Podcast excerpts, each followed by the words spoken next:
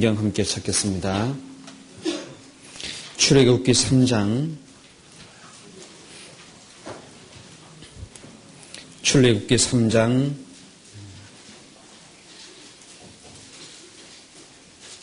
6절부터 보겠습니다.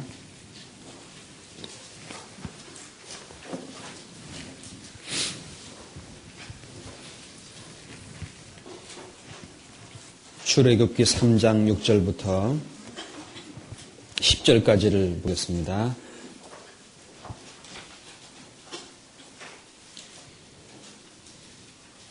출애굽기 3장 6절부터 보겠습니다. 또 이르시되 나는 내 조상의 하나님이니 아브라함의 하나님, 이삭의 하나님, 야곱의 하나님이니라.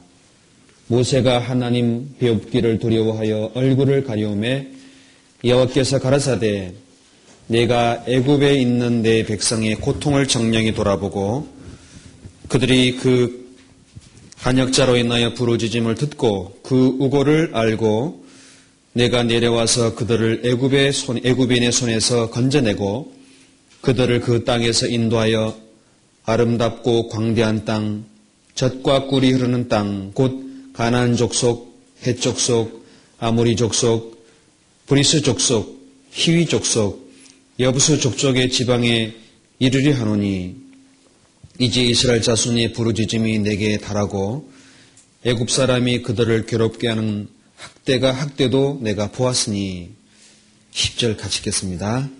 이제 내가 너를 바로에게로 보내어 너로 내 백성 이스라엘 자손을 애굽에서 인도하여 내게 하리라. 네, 끝까지 보겠습니다. 네, 오늘은 이제 출애굽기 아카데미 성경 공부 시간입니다. 우리가 어, 이 출애굽기를 어, 자세히 배우게 되면은 예, 하나님의 능력을 우리가 좀 어, 경험할 수 있고 또 출애굽기 기록된 내용 속에서 하나님의 율법을 통해 하나님의 거룩한 뜻이 무엇인가 우리는 깨달을 수 있고 또 이 성경 속에 나와 있는 성막의 자세한 하나님의 지혜를 우리가 봄으로써 어, 예수님에 대한 교훈을 우리가 분명히 받을 수 있도록 되어 있습니다. 그래서 이 출애굽기 내용 속에 어, 중요한 어, 사건 다섯 가지를 중심으로 오늘 같이 한번 생각해 보겠습니다. 첫 번째는 모세 오경을 쓴 사람은 모세입니다. 이 출애굽기에 나와 있는 가장 중요한 인물이 있다면 모세죠. 그 모세를 통해서 나타나시는 하나님을 우리가 좀 배우고 두 번째는 출애굽할 때에 이스라엘 민족이 보호를 받았던 가장 중요한 생명이 되는 것이다면 양의 피입니다. 6월절의 사건이 애굽에 있는 이스라엘 민족을 보호하고 가나안 땅으로 들어오게 하기 위한 출발점이 되기 때문에 6월절에 대한 의미를 우리가 생각해 보고 그리고 그 다음에 민족적으로 어, 바로왕의 군대가 어, 망하고 그리고 홍해 바다가 갈라지고 민족이 완전하게 벗어나게 되는 홍해의 탈출 사건이 홍해를 통과하는 사건이 나와 있습니다. 세 번째로 그 내용 우리가 교훈의 말씀을 찾아보고 네 번째는 홍해 통과, 통과 사건 이후에 시내산에서 하나님이 율법이라는 것을 주십니다. 율법을 주시는 어, 목적과 또 율법을 통해서 하나님이 어떤 뜻을 갖고 있는지 또 율법을 받고 있는 이스라엘 민족의 범죄의 모습 속에서 우리가 또한, 또한 거기서 어, 교훈을 좀 받아야 됩니다. 네 번째는 어, 이 성경에 나와 있는 내용 중에 가장 많이 기록되어 있는 것이 있으면은 출애굽기에 상막에 대한 내용입니다. 상막. 성막이 무려 출애굽기가 1장부터 40장까지 기록되어 있는데 어, 약 25장의 2분의 1 이상의 부분의 양이 성막에 대한 기록입니다. 성막을 자세히 살펴봄으로써 예수님을 우리가 이해할 수 있는 그 내용을 우리가 좀 공부해 보겠습니다. 한 가지 한 가지만 살펴도 우리가 이 두 시간 안에 보기에는 너무너무 어, 아주 중요한 말씀인데 두 시간 나기 안에 보기에는 너무 짧습니다. 그래서 이 프린트물을 여러분에게 드렸으니까 자세히 집에 가서 한번 성경과 말씀을 어, 대조해 가면서 찾아보시고 오늘 이 다섯 가지 사건의 중심으로만 같이 생각해 보겠습니다. 아, 이 전체 내용을 우리가 요약을 해보면은 출애굽기 1장부터 40장까지 내용 속에 1장부터 18장까지가 하나님의 능력, 출애굽을 하는 사건이 나와 있고 그리고 19장부터 24장까지가 신의 산에서 하나님의 율법을 받는 하나님의 거룩한 뜻이 나와 있습니다. 그리고 25장부터 어, 40장까지 성막의 모양을 하나님이 자세히 설명해 주신 것을 모세를 통해서 어, 받아 적게 하고 그 하나님께서 성막의 식양대로 완성해 나가는 모습으로 나와 있습니다.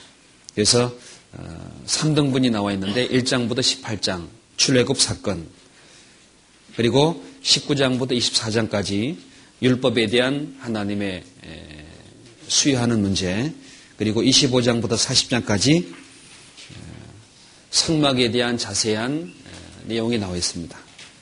그래서 이 내용 속에 1장부터 18장까지 내용을 우리가 잠깐 좀 생각해 보겠습니다. 이게 출애굽하는 문제, 출애굽과 이스라엘 간의 이 모양은 구원받은 성도의 그림자의 모습이라고 하나님께서 우리에게 말씀하셨습니다. 어, 출애굽하는 사건은 민족적인 사건이자 하나님의 백성들의 그 출발점입니다.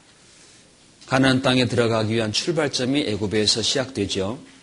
이스라엘 민족의 새로운 생활의 시작이고 또 종살이했던 애굽에서 벗어나는 자유의 시작이다라고 할 수 있습니다. 그리고 하나님과 교제하기 위한 목적으로 불러내기 때문에 하나님과의 이제 진정한 교제의 시작이다라고 할 수 있고 또 하나님의 거룩한 목적이 그들 가운데 나타나기 때문에 하나님과 함께하는 그 모든 약속이 이제 이루어지는 그런 새로운 모습이다라고 할 수 있습니다. 이 모습은 어, 하나님 앞에 구원받은 성도들이 새롭게 출발하는 것에 대한 그림자입니다. 그리고 구원을 받고 하나님과 교제하는 것에 대한 또 새로운 시작의 그림자입니다. 또 하나님과 함께 교제하면서 하나님과 함께 말씀과 함께 동행하는 것에 대한 그림자이기도 합니다. 그래서 이스라엘 민족이 당했던 이 모습은 신약 성경에 자세히 기록되어 있지요. 구원받은 성도들이 하나님 앞에 어떻게 살아야 할 것에 대한 교훈이 자세히 나와 있는 겁니다. 출애굽의 가장 중요한 사건이 6월절이죠. 6월절. 고린도전서 5장 7절을 먼저 보겠습니다. 고린도 어, 전서 5장 7절에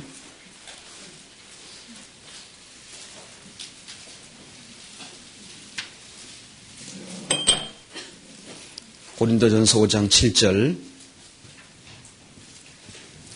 같이 읽어보겠습니다.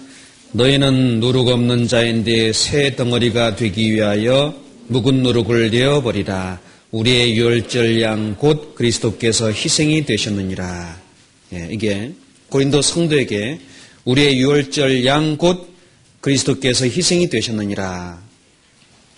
예수님이 희생이 되셨다는 것을 애굽의 민족이 애굽에서 있었던 이스라엘 민족이 보호를 받는 유월절 어린 양에다가 붙여놨습니다. 고린도전서 10장 1절 보겠습니다. 고린도전서 10장 1절 형제들아 너희가 알지 못하기를 내가 원치 아니하노니 우리 조상들이 다 구름 아래 있고 바다 가운데서 지나, 가운데로 지나며 모세에게 속하여 다 구름과 바다에서 세례를 받고 다 같은 신령한 식물을 먹으며 다 같은 신령한 음료를 마셨으니 이는 저희를 따르는 신령한 반석으로부터 마셨음에 그 반석은 곧 뭐라고요? 예, 그리스도시라. 그러니까 이스라엘 민족이 애굽에서 나와 가지고 홍해 바다를 통과하고 그 가운데로 지나가는 것. 이 민족이 애굽에게 애굽의 종살에서 벗어나는 모습이 하나님 앞에 세례에 대한 모습으로 표현해 놓으셨습니다. 홍해 바다가 갈라진 것은 이스라엘 민족이 하나님 앞에 구원받은 것에 대한 어, 그림자이기도 하기 때문에 또 이스라엘 민족이 하나님 앞에 인도를 받는 가운데 하늘에서 내린 만나를 먹지요. 그렇죠. 또 반석에서 물을 내줬습니다. 자, 하늘에서 내린 만나는 예수님을 설명하는 그림자입니다. 반석에서 나오는 물은 예수님을 통해서 마시게 될 생명에 대한 물로 설명하시기 때문에 이스라엘 민족이 애굽에서 나오는 모습은 하나님 앞에 구원받는 상도의 축소판인 거예요. 그래서 신약 성경에다가 이스라엘 민족이 당했던 모든 것을 비유해 가지고 신약의 구원받은 성도들이 어떻게 주님을 따라가야 될지에 대한 직접적인 샘플로 말씀하시는 겁니다. 그래서 여기에 8절을 제가 읽겠습니다. 8절. 6절부터 그런 일은 우리의 거울이 되어 우리로 하여금 저희가 악을 즐겨한 것 같이 즐겨하는 자가 되지 않게 하리 함이니 자 그런 일은 우리의 거울이 되어 우리의 거울이 된다 그 말은 우리의 신앙생활에 하나의 비춰보는 어떤 거울처럼 교훈되는 말씀으로 우리에게 하신 겁니다. 또 11절에 저에게 당한 이런 일이 거울이 되고 또한 말세를 만난 우리의 경계로 기록하였느니라. 저에게 당한 이런 일이 이런 일은 이스라엘 민족이 하나님 앞에 구원을 받고 나올 때 하나님 인도를 받을 때 당했던 많은 일들이 있습니다. 그 일의 내용을 앞에 말씀하는데 7절부터 제가 읽죠. 저희 중에 어떤 이들은 이들과 같이 너희는 우상 숭배하는 자가 되지 마라. 기록된 바 백성에 앉아서 먹고 마시며 일어나서 뛰논다 함과 같으니라. 저희 중에 어떤 이들이 가늠하다가 하루에 2만 3천 명이 죽었나니 우리는 저희와 같이 가늠하지 말, 말자. 저희 중에 어떤 이들이 주를 시험하다가 뱀에게 멸망하나니 우리는 저희와 같이 시험하지 말자. 저희 중에 어떤 이들은 이들이 원망하다가 멸망시키는 자에게 멸망하였나니 너희는 저와, 저희와 같이 원망하지 마라. 저에게 당한 이런 일이 거울이 되고 또한 말세에 만난 우리의 경계로 기록하였느니라. 이스라엘 민족에 당했던 이 모든 사건들은 누구를 위한 샘플이죠? 예. 구원받은 예수님을 통해서 구원받은 사람들이 살아가는 것에 대한 그림자인 거예요. 이걸 보면은 거울처럼 쫙 비출 수 있습니다. 내가 하나님 앞에 구원을 받고 어떻게 살고 있는지, 죄를 하나님 어떻게 보시는지, 내가 하나님 앞에 원망과 주를 시험하고 있는지, 이걸 통해서 그들이 당한 여러 가지 일들이 우리의 신앙생활에 직접적인 교훈이 되기 때문에 우리는 반드시 그를 자세히 상고하고 익혀야 되는 문제가 있는 겁니다. 그래서 우리가 이 출애굽기를 구원받는 성도로서 배워야 될 책임이 있습니다. 왜? 거울이기 때문에. 또, 이 출애굽 하는 이스라엘 민족, 그 민족의 상황은 구원받은 성도들이 세상에 구원받기 이전에 마귀에게 붙잡힌 것에 대한 그림자입니다. 잠깐 우리가 생각해 보면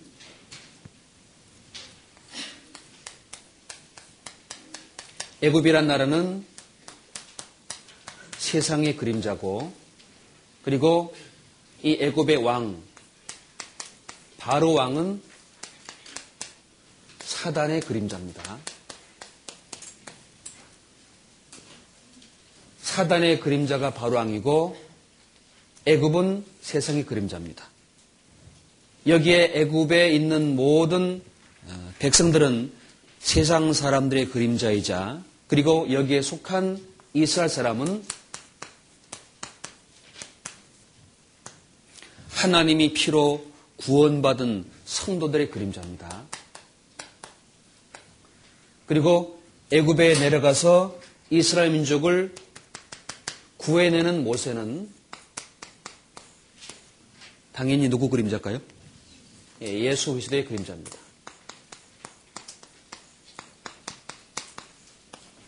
예수님이 애굽에서 아, 모세가 애굽에서 그들을 구원해 낼때 그들 가운데 이스라엘 민족을 보호하는 생명이 하나 있었죠. 뭡니까? 양의 피입니다. 양의 피는 당연히 예수님이 십자가에 피 흘리는 것에 대한 그림자가 되는 겁니다. 그래서 이 주님이 피로 말미암아 구원받은 성도가 사는 세상이 애굽입니다. 세상.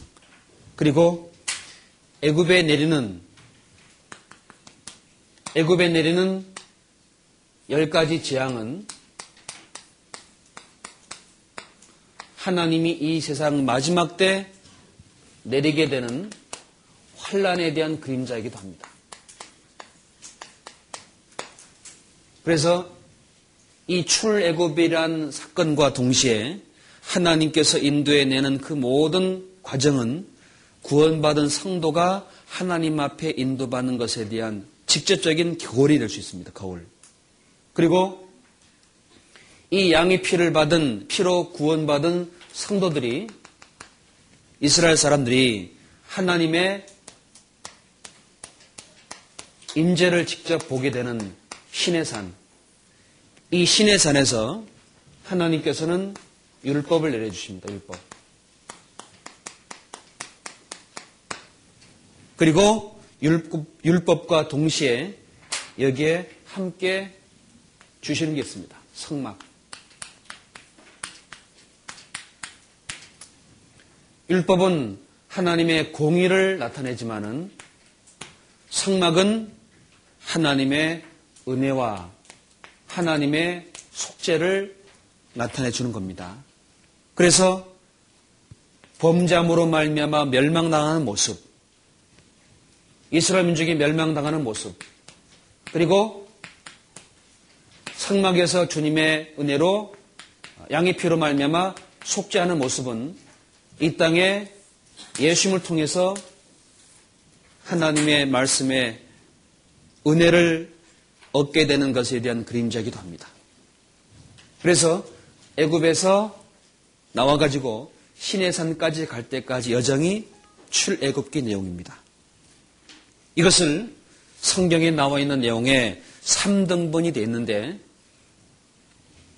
출애굽기 1장부터 18장까지.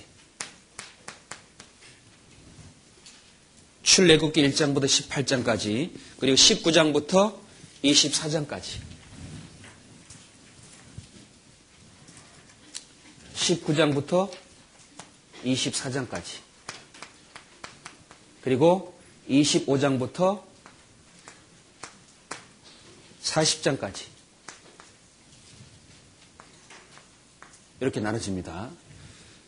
1장부터 18장까지는 언제까지 일인고 하니 신의 산까지 기록되어 있는 말씀입니다. 신의 산까지. 그리고 19장부터 24장까지는 하나님의 율법을 신의 산에서 받을 때까지 일입니다. 그리고 25장부터 40장까지는 상막에 대한 자세한 내용이 나와 있는 겁니다. 그래서 출애굽 사건과 그리고 율법에 대한 사건과 그리고 성막에 대한 사건이 출애굽기 전체 내용입니다. 이것이. 그리고 출애굽을 하고 난 다음에 출애굽 1장부터 40장까지의 내용의 기간을 보면은 출애굽하고 신해산에서 성막이 완성될 때까지 기간이 총 2년 2월 20일이라는 기간이 걸립니다. 출애굽을 해가지고 성막이 다 완성이 돼가지고 불기둥과 구름 기둥이 나타나가지고 이제 시내산에서 가난까지 올라가는 것은 이제 민수기부터 이어지죠. 그 기간을 잠깐 먼저 상고하고 생각해 보겠습니다. 자, 창세기 47장. 창세기 47장 4절.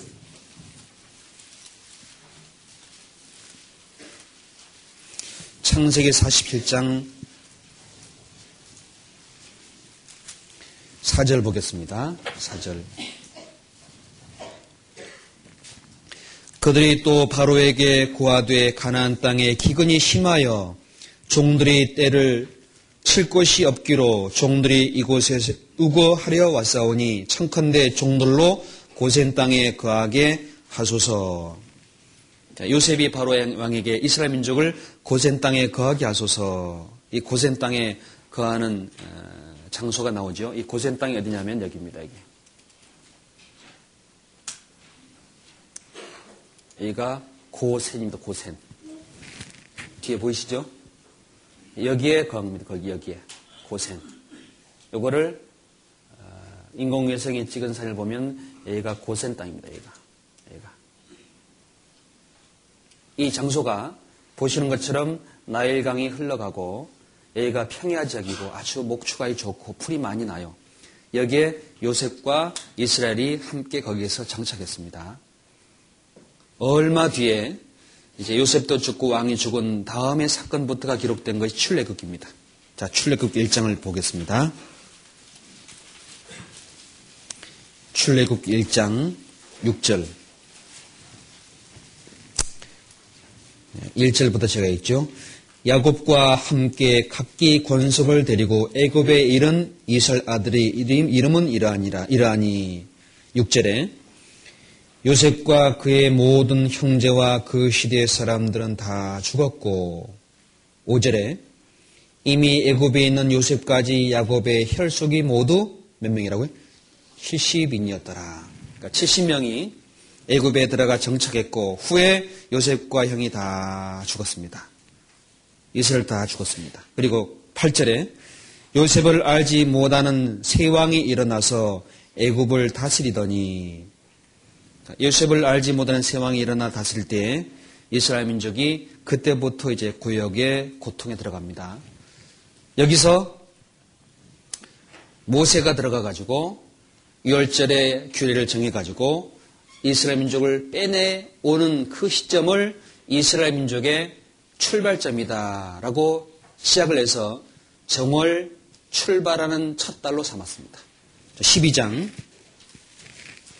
1절 보겠습니다. 출애굽기 12장 1절. 여호와께서 애굽 땅에서 모세와 아론에게 일러 가라사대 이 달로 너에게 달의 시작 곧 해의 첫 달이 되게 하고 자 애굽 땅에서 모세와 아론에게 하나님이 이스라엘 민족을 향해서 말씀하기를 이 달로 너에게 달의 시작 곧 해 첫 달이 되게 하고 6월절 시작되는 첫 달, 그 달이 이스라엘 민족의 처음 시작입니다. 양력으로 말하면은 4월 1일, 4월 1일. 양력으로. 유, 대력으로 말하면 예, 정월 1일. 그리고 6절에 이달 14일까지 간직하였다가 해질 때에 이스라엘 회중이 그 양을 잡고 자, 이달 며칠입니까? 14일 이스라엘이 양의 피로 말미암아 유월절 유월절 사건을 기준해 가지고 이스라엘 달의 첫 달로 삼았습니다. 첫 달. 그리고 14일 날 애굽에 있을 때 양의 피로 보호를 받았습니다. 그리고 여기서 나오겠죠? 그 다음 아, 홍해를 지납니다. 예, 그 다음 13장 아, 20절을 보겠습니다. 13장 20절 홍해까지 갈 때 여정을 기록해 주셨는데 그들이 숲곳에서 발행하여 광야 끝 에담의 장막을 치니 자, 에담의 장막을 치니 여기가 바로 거기입니다. 숲꽃과 에담이 여기 있습니다. 숲꽃과 에담. 고센 땅에서 나와가지고 숲꽃과 에담이라는 곳에 여기에 장막을 쳤습니다. 그 다음 14장 2절에 이스라엘 자손을 명하여 돌쳐서 바다와 믹돌 사이에 비야히롯 앞 곧 바알수본 맞은편에 바닷가에 창막을 치게 하라. 자, 바알수본이 여기입니다. 여기. 얘가 바알수본입니다. 바알수본. 여기에 장막을 쳤는데 누가 쫓아오죠? 애굽에 있던 바로왕이 마음을 탁 돌이켜서 자보로 쫓아옵니다.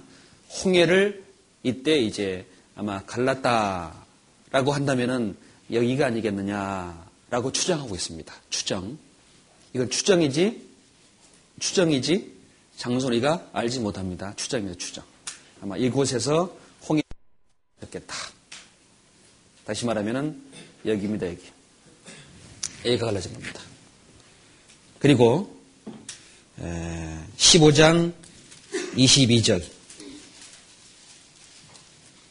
먼저 쭉 어, 전체를 이스라엘 민족이 걸어갔던 여정을 따라가 보는 겁니다. 출애굽기에 나와 있는 대로 15장 22절에 모세가 홍해에서 이스라엘을 인도함에 그들이 나와서 수로 광야로 들어가서 거기서 사흘 길을 행하였으나 무리를 얻지 못하고 마라에 이르렀더니 A가 A가 말합니다. 마라. 얘가 말한 곳 묻지 마라 그 말이 아니라 그냥 마라. 얘가 말합니다. 얘가 마라. 마라. 그 다음 엘림이라는 곳이 나오죠. 엘림. 확대해 볼까요? 마라 나음 그 다음 엘림이 나옵니다. 엘림. 엘림은 이제 27절에 27절 그들이 엘림에 이르니 그러니까 엘림에 이르니 거기에 물샘 열둘과 종료 70수가 있는지라 거기서 그들이 그물 곁에 장막을 치니라. 자, 마라, 그 다음 엘림. 그 다음 16장 1절에 이스라엘 자손이 온 회중이 엘림에서 떠나 엘림과 시내산 사이에 신광에 이르니 애굽에서 나온 후 제2월 15일이라.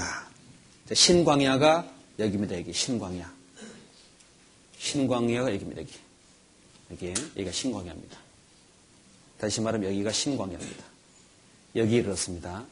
여기 이르는 때까지의 기간이 2월 며칠입니까? 2월 2월 15일입니다. 출애굽을 해가지고 출애굽을 해가지고 어, 홍해를 통과하고 마라 엘림을 지나서 신광야 이를 때까지 기간이 총 그럼 며칠입니까?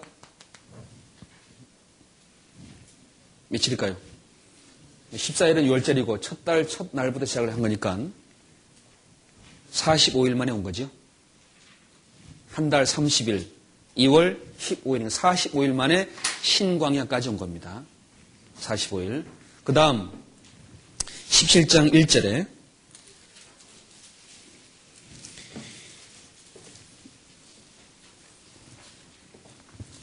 이스라엘 자손이 온 회중이 여호와의 명령대로 신광야에서 떠나 그 노정대로 행하여 르비딤의 장막을 쳤으나 백성이 마실 물이 없는지라. 그 다음 간 곳이 르비딤. 르비딤이 여기입니다. 여기. 여기가 르비딤입니다. 르비딤. 신해산 바로 앞입니다. 거기까지 왔고 그 다음 19장 1절 19장 1절 이스라엘 자손이 애굽 땅에서 나올 때 제 3월 곧 그때 그들이 신의 광야에 이르니라 그들이 르비딤을 떠나 신의 광야에 이르러 그 광야에 장막을 치되 산 앞에 장막을 치니라. 자, 산 앞에 장막을 치니라. 그러면은 이 신의 산까지 도착되는 기간이 몇 월이죠? 3월입니다. 3월이면은 애굽에서 시작해가지고 시내산까지 오는 기간이 딱 3개월 걸려요. 3개월. 3개월의 기간을 딱 보냈습니다. 그러니까 18장까지가 1장부터 18장까지의 기간이 3개월 동안 있었던 사건을 기록한 겁니다. 19장부터는 시내산 앞에서 24장까지 나오는데 율법을 받는 내용이 나옵니다. 율법. 모세가 올라가서 며칠 동안 거기 있었는 거 아니 40일 밤낮 있었죠, 40일?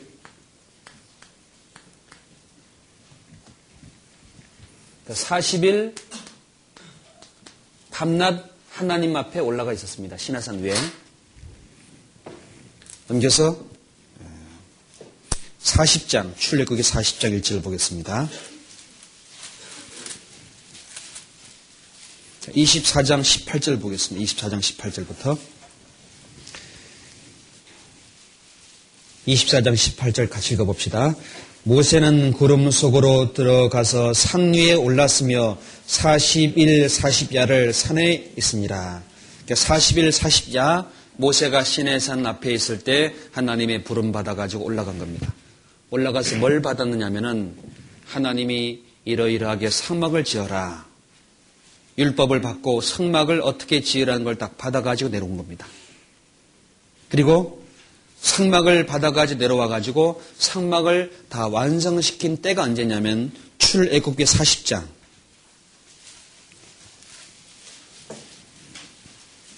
출애굽기 40장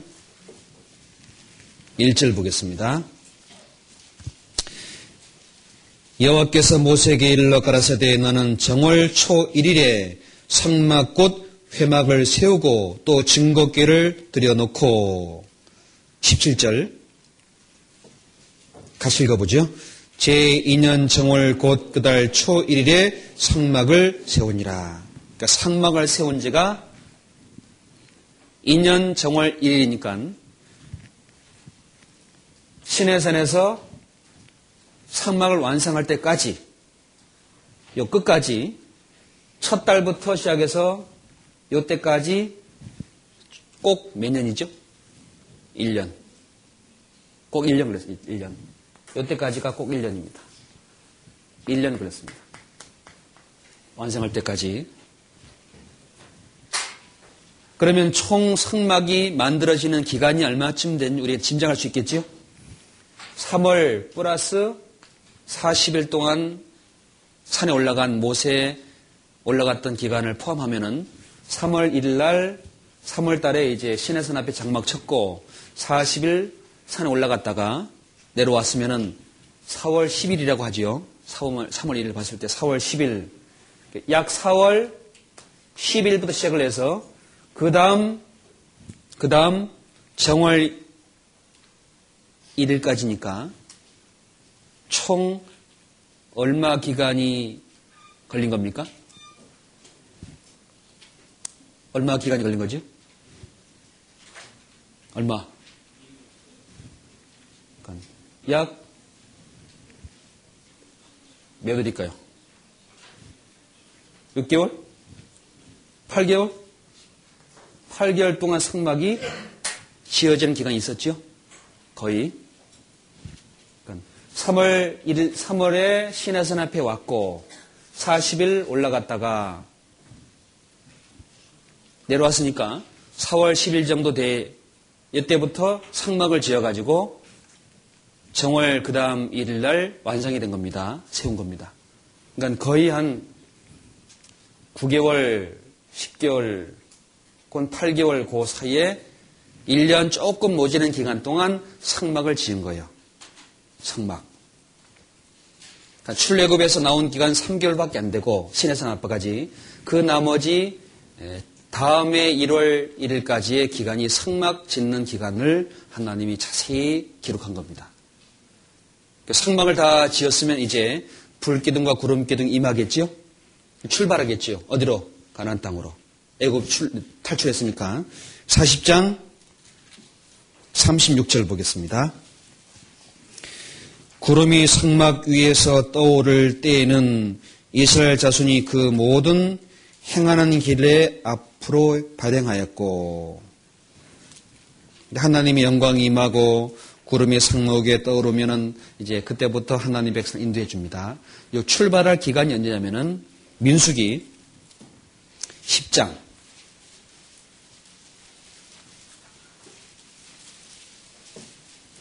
민수기 10장 11절 보겠습니다.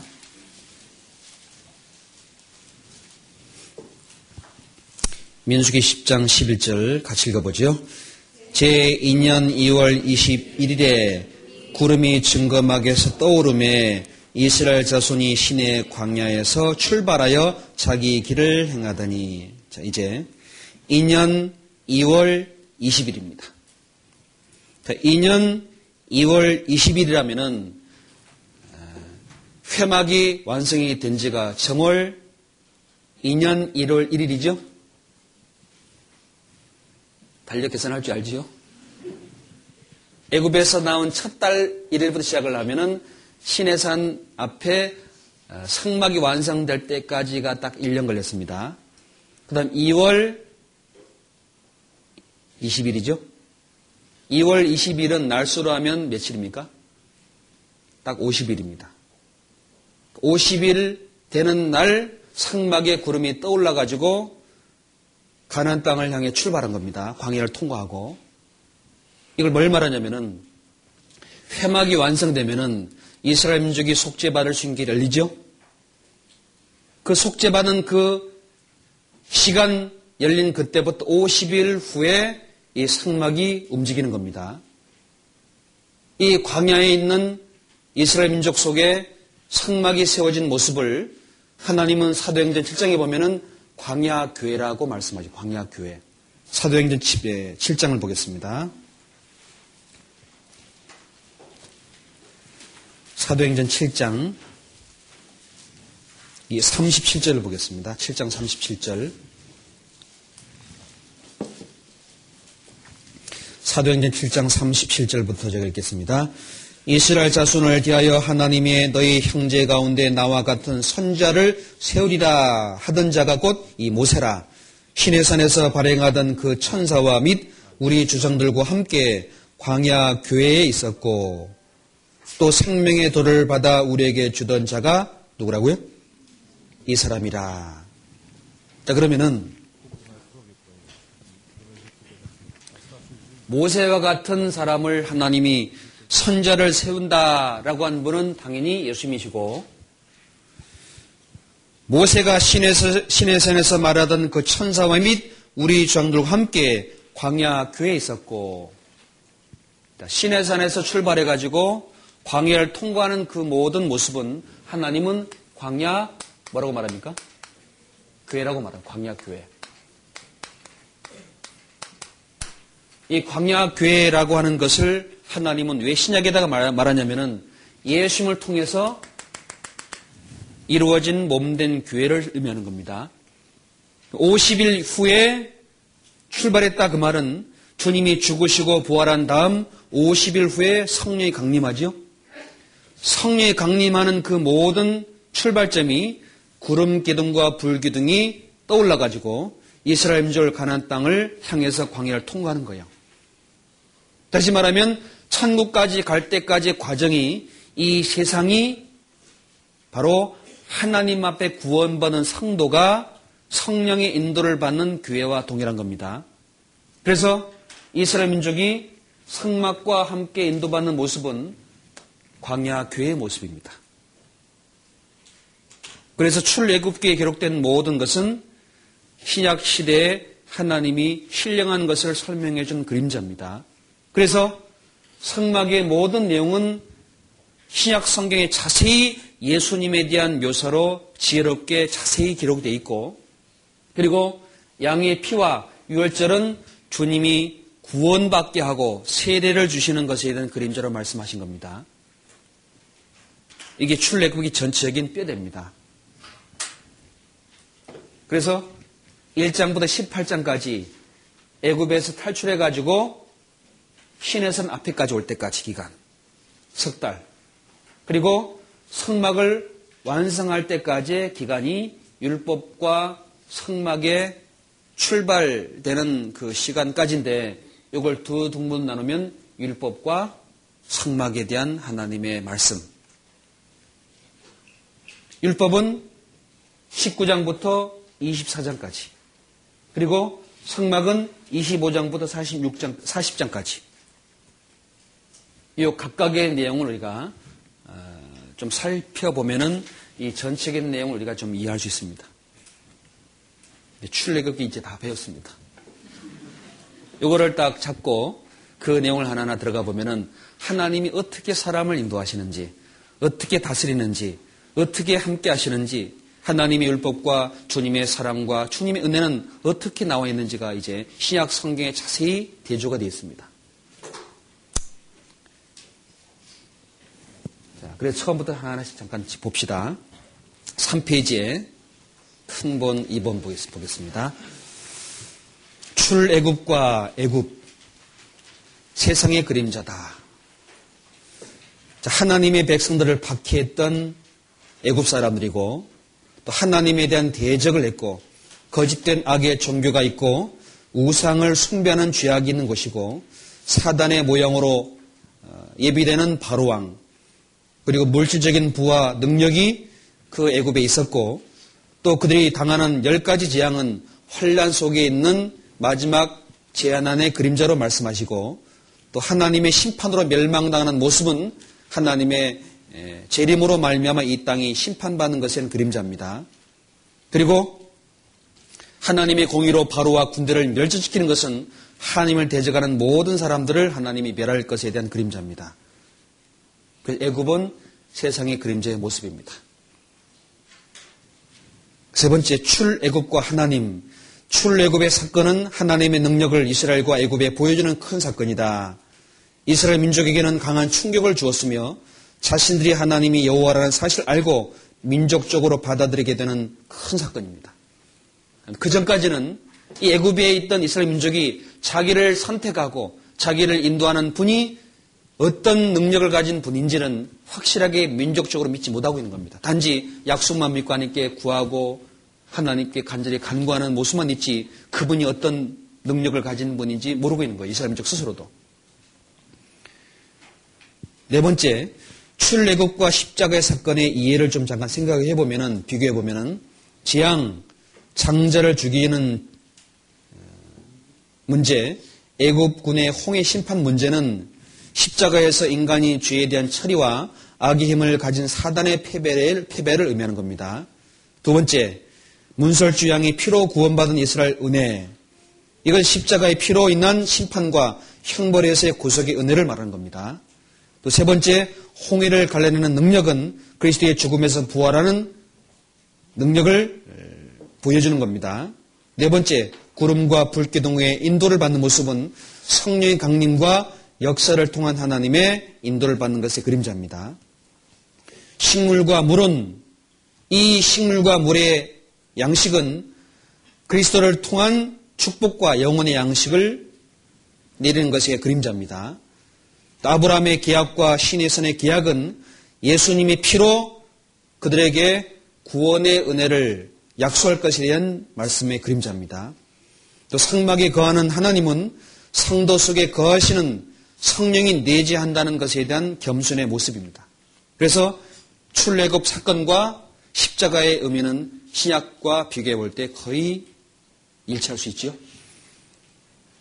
출애굽에서 복음의 내용이 들어가 있는데 모세 인도로 애굽에서 탈출한 이스라엘은 사단의 권세에서 십자가의 피로 구원받은 성도의 그림자이다. 첫 번째, 이스라엘 백성 해방은 죄의식과 형벌과 속박에서의 구출이고 유월절의 희생양은 직접적인 예수님에 대한 그림자고 양의 고기를 먹는 것은 예수님의 거룩한 삶을 배우는 것의 그림자입니다.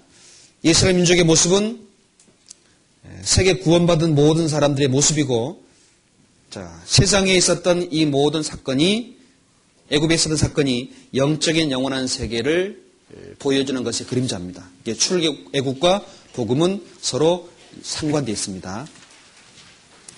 자, 그래서 우리는 이 성경 내용을 좀 살펴야 되겠습니다. 창세기 출애굽기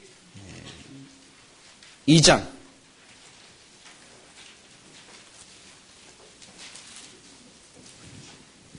출애굽기 2장 6절 보겠습니다. 출애굽기 2장 6절 5절부터 보겠습니다. 바로의 딸이 목욕하러 하수로 내려오고 시녀들은 호숫가에 거닐 때 그가 갈 때 사이에 상자를 보고 시녀를 보내어 가져다가 열고 그 아이를 보니 아이가 우는지라 그가 불쌍히 여겨 가로되 이는 히브리 사람이 아이로다 그 누이가 바로의 딸에게 이르되 내가 가서 히브리 여인 중에서 유물을 불러다가 당신을 위하여 이 아이를, 아이를 젖먹이 하리까? 8절에 바로의 딸이 그에게 이르되 가라 그 소녀가 가서 아이의 어미를 불러오니 바로의 딸이 그에게 이르되 이 아이를 데려다가 나를 위하여 젖을 먹이라 내가 그 삭설 주리라 여인이 아이를 데려다가 젖을 먹이니 그 아이가 자라매 바로의 딸에게 데려가니 그의 아들이 되니라 그가 그 이름을 모세라 하여 자 모세란 말은 무슨 뜻이죠? 예, 뒤에 저 나나주 건져냈다 자, 출애굽계에 가장 중요한 한 사람이 있습니다. 모세입니다. 출애굽 사건을 하나님이 이루기 전에 출애굽 1장부터 4장까지 내용을 모세에 대한 내용으로 아주 가득 채워놨습니다. 왜 그러냐면은 모세라는 사람은 애굽에서 이스라엘 민족을 구원할 구세주입니다. 그런데 이 모세라는 사람이 어떻게 하나님 앞에 쓰임 받게 되는지에 대한 문제를 자세히 먼저 말씀하시고 그 다음 이 모세가 애굽에 40년 동안 궁중에서 말과 행사가 능한 사람이었는데 쫓겨나가지고 미디안 광야에 몇 년을 보내죠? 40년. 총 80년을 보냅니다. 그래서 1장부터 4장까지가 80년이라는 기간이 숨어 들어가 있습니다. 80년이라는 기간이 숨어 들어가 있고 애굽에서 인도해 가지고 시내선 앞에까지 데려올 때 기간 1년. 그리고 광야에서 함께 40년. 40년을 하나님이 쓰기 위해서 80년을 준비한 겁니다. 그 80년의 기간이 1장부터 4장까지입니다. 그러면 왜 80년인 기간을 80년이라는 기간을 왜 주셨느냐? 이것은 우리에 대한 구원받은 성도들에게 하나님이 보여준 교훈이고 예수님이 구원의 주님으로 예비되는 것에 대한 그림자이기도 합니다. 그러면은 자, 모세라는 사람 우리가 연구해 봐야 되겠지요. 1장부터 4장까지의 80년 기간을 두신 이유가 모세라는 사람 우리가 봄으로써 하나님 앞에 영혼을 구원할 사람들의 마음과 그 생활과 그 중심이 어떠하여야 될지에 대한 직접적인 거울도 될 수 있습니다. 모세는 건진받을 때 하나님이 도와주지 않으면 안 되는 겁니다. 왜냐? 2장 6절에 열고 그 아이를 보니 아이가 우는지라 그가 불쌍히 여겨. 열고 그 아이를 보니 아이가 우는지라 그, 그가 불쌍히 여겨. 누가 불쌍히 여겼을까요? 바로 왕의 공주가 히브리 어린 아기가 오는 걸 보고 불쌍히 여겼답니다. 그러니까 불쌍히 여긴 그 시작이 모세란 사람의 생명과 같은 겁니다. 만약에 바로 공주 딸이 그 나일강 하숫가에 뚜껑을 딱 갈대 상자에 들어가 있는 모세의 모습을 보자마자 야 히브리 사람이구나 죽여버려라 그럼 끝나는 겁니다. 왜? 이게 1장 22절입니다. 1장 22절. 그가 그러므로 바로가 그 모든 신민에게 명하여 가로되 남자가 나거든 너희는 그를 하수에 던지고 여자애든 살리라 했더라. 신민은 애굽 사람들입니다. 애굽 사람. 왕이 명령이 내린 겁니다. 히브리 사람 남자면은 전부 다 하수에다가 던져 죽여라. 그런데 그 명령이 떨어진 이 나라에 그 하수 위에 둥둥 상제에 떠오는 애기가 우네. 울고 있네. 바로 왕의 공주가 봤습니다. 자, 바로 왕의 공주 속에 마음에 불쌍히 여기는 마음이 없었다면 모세는 어떻게 됐을까요? 죽었겠지요. 하나님이 한 겁니다. 어떻게 그 갈대 상자가 올 때 여기에 5절에 바로의 딸이 목욕하러 하수로 내려오, 내려오고 어떻게 그때 목욕하러 오냐고 말이에요. 그것도 공주 딸이 목욕을 하러 오는 그 타이밍에 갈대 상자가 있는데 그 속에 애가 우네 탁 연결된 겁니다. 그리고 공주의 딸 마음속에 불쌍히 여기는 마음을 넣어주시고 그 아이를 건져냈습니다. 바로왕은 꿈에도 못 꿨겠지요? 여러분 바로왕 같으면 열받지 않겠습니까? 명령을 내렸는데 그 딸이 모세를 딱 보호하고 있으니까 누구 작품일까요? 하나님인 겁니다. 하나님이 모세를 그 애굽이란 나라의 권세 속에다가 아주 싹 보호해가지고 거기서 훈련시킵니다. 여기 출애굽기 2장 9절에 보면은 바로의 딸이 그에게 이르되 이 아이를 데려다가 나를 위하여 젖을 먹이라 내가 그 삭슬 주리라 여인이 아이를 데려다가 젖을 먹이니 이 여인이 누굴까요? 네. 누구죠? 모세 엄마입니다. 모세 엄마. 누이가 미리암이 딱 보고 공주가 아이를 여겨 거두는 걸 보고 아주 지혜롭게 가서 애 젖먹일 사람 데려올까요? 물어봐요. 데려와라. 히브리 여자까지 데려왔습니다. 보니까 누구요? 모세 엄마입니다. 하나님이 아주 지혜롭게 딱 숨겼지요? 그 모든 권세와 칼에 다 보를 받게 해가지고 그 모세 어머니가요, 믿음의 사람이었습니다. 히브리서 11장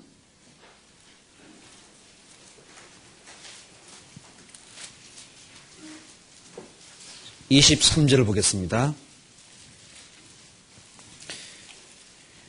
믿음으로 모세가 났을 때 그 부모가 아름다운 아이엠을 보고 석 달 동안 숨겨 임금의 명령을 무서워 아니하였으며 믿음으로 모세는 뭐라고요? 장성하여. 자, 믿음으로 모세가 장성했다라고 되어 있는데 이 믿음을 누가 줬을까요? 바로 왕의 공주 딸은 주지 않았습니다. 어머니가 아버지가 믿음의 사람이었고 그 품에서 믿음을 하나님 앞에 하나하나 마음에 각인시킨 겁니다. 하나님이. 각인돼 가지고 나는 히브리 사람이다. 나는 하나님의 백성의 사건 사람이다. 비록 비록 애굽에 궁중있지만 나는 애굽 사람에 속한 사람이 아니라 나는 이스라엘 사람이다. 이게 아예 마음 각인 속에 딱 박힌 겁니다. 그래가지고 한 번은 나와 보니까 애굽 사람하고 이스라엘 사람하고 뭐 합니까? 다투고 있는 겁니다. 출애굽기 2장 11절 보겠습니다. 모세가 장성한 후에 한 번은 자기 형제들에게 나가서 그 고역함을 보더니 어떤 애굽 사람이 어, 어떤 히브리 사람 곧 자기 형제를 치는 것을 본지라 좌우로 살펴 사람이 없음을 보고 그 애굽 사람을 쳐 죽여 모래에 감추니라. 여기에 여기 보면은 모세의 마음을 좀 알 수 있죠? 공주의 아들로 왕자입니다. 왕자인데 장성한 후에 한 번은 나가 보니까 자기 형제들에게 그러니까 궁중에 있으면서 히브리 동족이 고통받는 걸 보고 있는 겁니다. 알고 있는 거예요. 자기 형제가 어떻게 했는가 그 왕자지만 속은 하나님의 백성으로 나가봤습니다. 나가보니까 애굽 사람하고 자기 형제 히브리 사람하고 싸우는 겁니다. 그런데 애굽 사람이 히브리 사람을 막 치는 걸 봤습니다. 보니까 마음에 뭐가 올라와요? 막 분노가 올라오죠. 자기 동족의 고통에 그것을 보자마자 마음에 막 열정이 올라옵니다. 올라온 나머지 이걸 억제하지 못하고 좌우의 살, 좌우를 살펴보니까 아무도 없어요. 아무도 없으니까 어떻겠습니까? 애굽 사람을 쳐 죽여버렸습니다. 모래에다가 싹 감춰버렸어요. 이걸 보면은 40년 동안 그 마음 속에는 하나님의 백성이라고 하는 믿음이 딱 자리 잡고 있는 겁니다. 그런데 아직 미숙해요. 좌우를 살핍니다. 그 말은 무슨 말입니까? 아직 하나님만 의지할 수 있는 상태는 아닌 거예요. 사람을 살피고 있습니다. 그래서 이 사람이 없는 걸 틈타 가지고 죽였습니다. 나는 이스라엘 민족을 구원할 수 있는 힘 있는 사람이다. 아마 그런 자부심이 아마 있었겠지요. 여기에 13절에 이튿날 다시 나가니 두 히브리 사람이 서로 싸우는지라 그 그런 자에게 이르되 내가 어찌하여 동포를 치느냐 하며 그가 가로되 누가 너로 우리의 주제와 법관을 삼았느냐? 또 나가보니까 히브리 사람이 또 서로 싸우고 있는 겁니다. 히브리 사람들끼리. 야, 동족끼리 왜 싸우냐? 싸우는데 끼어들었다가 혼났지요. 야, 네가 우리 재판관이냐? 얘가 법관이냐? 아, 이 백성들이 내가 지금 그들의 구원자와 그들을 도울 수 있는 사람이란 걸 모르고 있구나. 아직 그들은 그 모세를 받아들일 준비가 안 된 겁니다. 근데 모세는요, 예굽에 있으면서 하나님이 말씀하셨어요. 사도행전 7장. 7장 22절 보겠습니다. 모세가 애굽 사람의 학수를 다 배워 그 말과 행사가 능하더라. 23절 같이 있죠. 나이 40이 되매 그 형제 이스라엘 자손을 돌아볼 생각이 나더니 자, 애굽 사람의 속하지 않고 하나님 백성이라고 하는 그 마음과 믿음이 있고 이스라엘 자손을 돌아볼 생각을 40살 때 하게 된 거예요. 40살 때. 근데 그 40살 때 모세는 애굽 사람들의 학술과 말과 행사를 다 배워가지고 아주 능력이 대단한 사람이었습니다. 생각해 보세요. 애굽 왕 다음 대를 이을 사람인데 그 애굽 왕이 얼마나 공들이고 훈련시키고 얼마나 지혜와 능력을 부어놨겠습니까? 애굽 사람들의 모든 걸 다 통달한 사람이었습니다. 행사가 능한 사람이었습니다. 근데 마음은 애굽 사람을 내가 구원해야 되겠다. 이게 25절에 저는 그 형제들이 하나님께서 자기의 손을 빌어 구원하여 주시는 것을 깨달으리라고 생각하였으나 저희가 깨닫지 못하였더라. 자, 애굽 사람들을 애굽 사람을 칠 때 모세가 무슨 마음을 가지고 했습니까?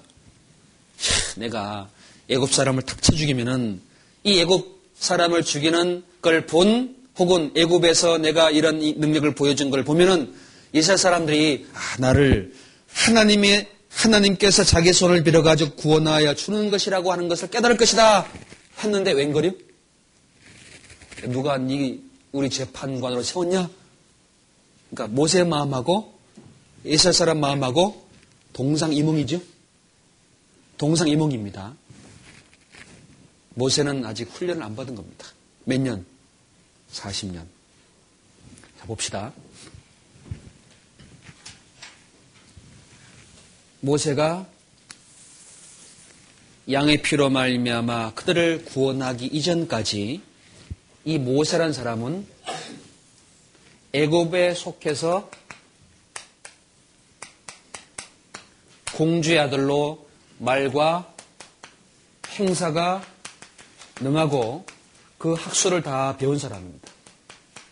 요 마음 가지고 애굽에 들어가서 이스라엘 민족을 내가 구원해야 되겠다 하는 마음 가지고 들어가지고 한 사람 구원해서 한 사람 한 사람 애굽과 싸우는 사람 한 사람 보호하고 한 사람을 죽였습니다. 그렇지요? 구원자 맞아요? 어림도 없지요. 그런데 모세가 애굽에서 쫓겨나가지고 40년 광야를 보냈습니다. 40년.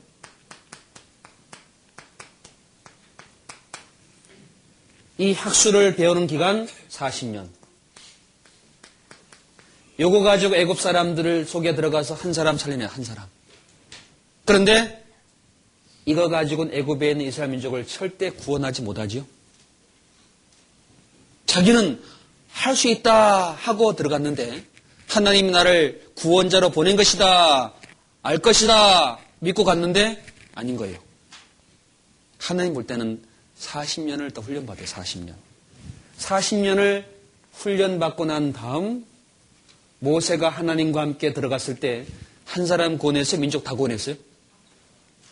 이게 엄청난 차이 아닙니까? 한 사람을 살린 거하고 민족을 구원하는 거하고 어느 능력이 더 커요? 하나님 능력이죠. 애굽에 있는 모든 능력은 한 명 살리는 것도 급해. 좌우를 살피고요. 사람을 죽였지요. 나중에 들통났습니다. 왜 들통났을까요? 누가 아마 꽃에 봤었겠지요. 저 모세가 애굽 사람 철겼습니다. 이 소식이 들통나자 주랭랑을 쳐서 주랭랑 도망갔습니다. 구원자가 도망갔어요. 구원자가. 2장 2장 15, 14절 보겠습니다. 14절. 그가 가로되 누가 너로 우리의 죄 주제와 법관을 삼았느냐? 내가 애굽 사람을 죽임같이 나도 죽이랬느냐? 모세가 두려워하여 가로되 일이 탈로되었도다. 바로가 이를 듣고 모세를 죽이고자 하니 하여 찾은지라. 모세가 바로의 낯을 피하여 미디안 땅에 머물며 하루는 우물 곁에 앉았더라. 이걸 보면은 모세가 아직 하나님 앞에 얼마나 연약하지, 연약한지, 얼마나 하나님 보시기에 아직 훈련을 덜 받은 사람 상태인지 마음 알 수 있죠?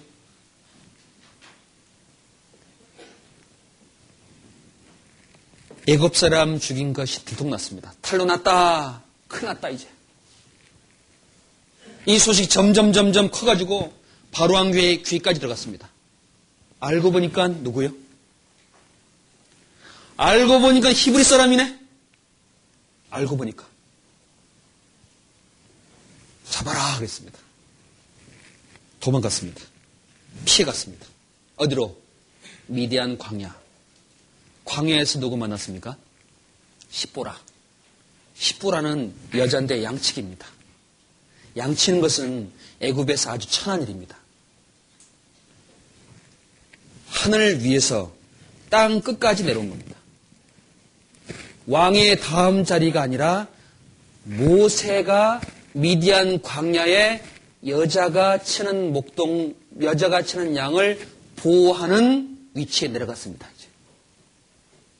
거기서부터 훈련 시작입니다. 거기는 애굽에 궁중도 없고 학술도 없고 지식도 없고 모든 상업도 없는 곳이죠. 오로지 양하고 하나님밖에 없습니다. 완전한 새로운 생활의 출발이에요. 새로운 생활 출발. 출발 40년. 그때요. 모세가 하나님 앞에 얼마나 자기가 연약한지 양을 돌아보면서 목동으로 지내면서 양을 길렀잖아요. 하나님이 양을 어떻게 돌아보시는지 아마 분명히 아마 보았을 겁니다. 자기 힘과 능력으로 이스라엘 민족을 구원할 수 없다는 사실을 아마 철저히 알았을 겁니다. 그리고 하나님 앞에 자기의 그 마음만 가지고 안 된다는 것을 아마 배웠을 거예요. 사람을 두려워하고 도망왔다는 것 때문에 아마 자신의 연약함을 분명히 봤을 겁니다. 왜? 나중에 하나님이 모세를 부를 때 하나님 이스라엘 민족 나 안 믿을 겁니다. 넘어가서 4장 1절 봅시다. 4장 1절에 4장 1절 모세가 대답하여 가로되 그러나 그를 그들이 나를 믿지 아니하며 내 말을 듣지 아니하고 이르기를 여호와께서 내게 나타나지 아니하셨다 하리이다. 하나님이 야 내가 너를 애굽에서 고통받는 이스라엘 민족을 내가 너를 통해 구원하겠다. 그럴 때 이 모세가 뭐라 했습니까? 예전 같으면 어떡할까요? 하나님 왜 지금 말하십니까? 40년 전에 내가 그때 그 일을 하면 얼마나 좋겠습니까? 라고 그랬습니까? 그때는 아니에요. 광야를 다 통과한 다음 완전하게 이 모세가 낮아진 상태 준비됐을 때 그때 모세를 부를 때 모세는요 하나님 나 안 믿을 겁니다. 자기를 어떻게 믿겠습니까? 또 이스라엘 민족이 만약에 40년 궁중에서 말과 행상 능한 모세가 야 우리 구원자다 그러면은 하나님 영광 드러날까요? 모세 영광 드러날까요? 모세 영광 드러납니다. 왜? 궁중에서 배운 능력과 권세와 힘을 가지고 이스라엘 민족 구원할 때 야 우리 모세 우리 모세 그러겠죠? 애굽에서 고통받을 때 이스라엘 사람들은 모세 안 불렀습니다. 누구 부른지 아시죠? 하나님 불렀습니다. 하나님. 2장 2장 24절에 23절 여러, 여러 해 후에 애굽 방은 죽었고 이스라엘 자손은 고역으로 인하여 탄식하며 부르짖으니 그 고역으로 인하여 부르짖는 소리가 상, 하나님께 상달한지라 하나님이 그 고통 소리를 들으시고 자 하나님께 상달했습니다. 그러니까 모세 안 불렀지요? 만약에 40년 전에 모세가 그 힘으로 구원할 수 있는 길이 나왔더라면 하나님 불렀을까요? 모세 불렀을까요? 모세. 40년 기간 동안 모든 게 다 잊혀지고 하나님 앞에 한 사람의 목동으로서 이제 하나님 앞에 부름받은 위치에 딱 쓴 겁니다. 그 훈련의 기간이 40년, 40년. 그 교만과 자기의 능력을 하나하나 하나님 앞에 깎여 나간 겁니다. 하나님 앞에 깎여 나갔습니다. 가장 천한 자리에 내려간 겁니다. 또 하나님은 순종하고 복종하는 법이 무엇인지를 아마 양을 통해서 배우게 했을 겁니다. 그러면서 하나님이 그 모세를 점점점 훈련시켜 가지고 하나님 앞에 예비가 된 겁니다. 민수기 12장 3절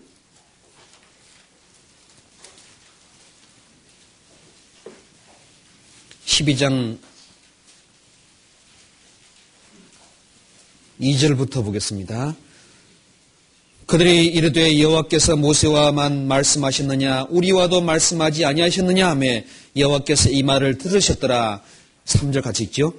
이 사람 모세는 온유함이 지면의 모든 사람보다 승하더라. 자, 이 사람 모세는 온유함이 지면의 모든 사람보다 승하더라. 세상에 있는 모든 사람보다 온유한 마음으로는 최고입니다. 40년 전에는 온유가 없었습니다. 마음만 급해요, 마주. 보자마자 마음이 격동돼 가지고 절제하지도 못하고 자기가 행한 것으로 말미암아 어떤 문제가 나타날지도 모르는 미숙함 있는 겁니다. 깊이 생각하지 못하는 어리석은 사람이었어요. 내가 이렇게 행한 결과가 어떤 문제가 나올지 모르니까 온유합니까? 급해야죠. 생각이 짧은 사람이었습니다. 40년 뒤에 딱 보니까 하나님은 이 사람이 온유한 것이 세상에서 최고다. 누가 바꿔줬을까요? 하나님이 바꾼 겁니다. 하나님이.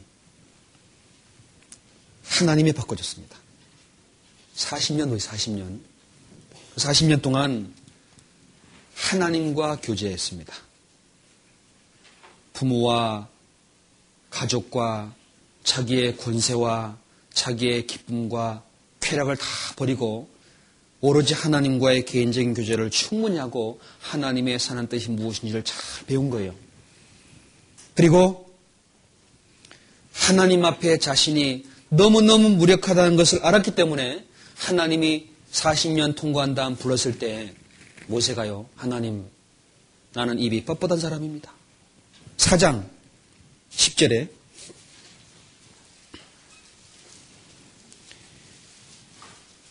모세가 여호와께 구하되 주여 나는 본래 말에 능치 못한 자라 주께서 주의 종에게 명하신 후에도 그러하니 나는 입이 뻣뻣하고 혀가 둔한 자니이다. 여기에 자, 모세가 40년 전에는 뭐라고 했습니까? 말과 행사가 능한 사람이었는데 하나님 앞에 부름받고 났을 때 하나님 나는 본래 주여 나는 본래 말에 능하지 못한 사람입니다. 나는 입이 뻣뻣한 사람입니다. 안 그렇습니다. 실제로는. 모세가 얼마나 말을 잘하는데요? 모세 오경 누가 썼습니까? 모세 썼는데 이 사람 말 못한 사람일까요? 하나님, 나는 이미 뻣뻣하고 둔한 자입니다. 여러분, 모세처럼 민첩한 사람이 있으면 얘기해 보십시오. 열 가지 재앙 내릴 때 하나님께 하나하나 물어봤습니다. 하나님 말씀하시면 지팡이로 가서 그냥 구했습니다. 열 번 왔다 갔다 할 때 하나님 아, 빨리 좀 끝내시지요. 어떻게 열 번씩 갑니까?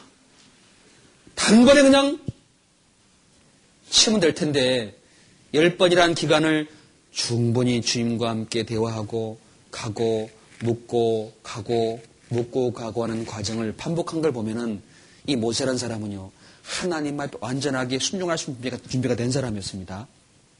이 사람 부름 받을 때 주님 나는 뻣뻣하고 혀가 둔한 혀가 둔한 사람입니다. 완전히 하나님 앞에 낮아지는 과정에 훈련을 받은 겁니다. 그렇죠?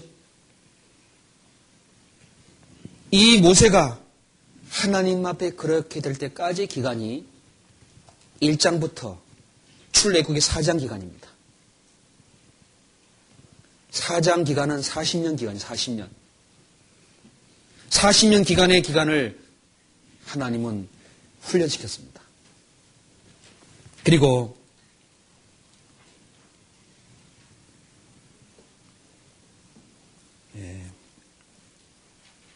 10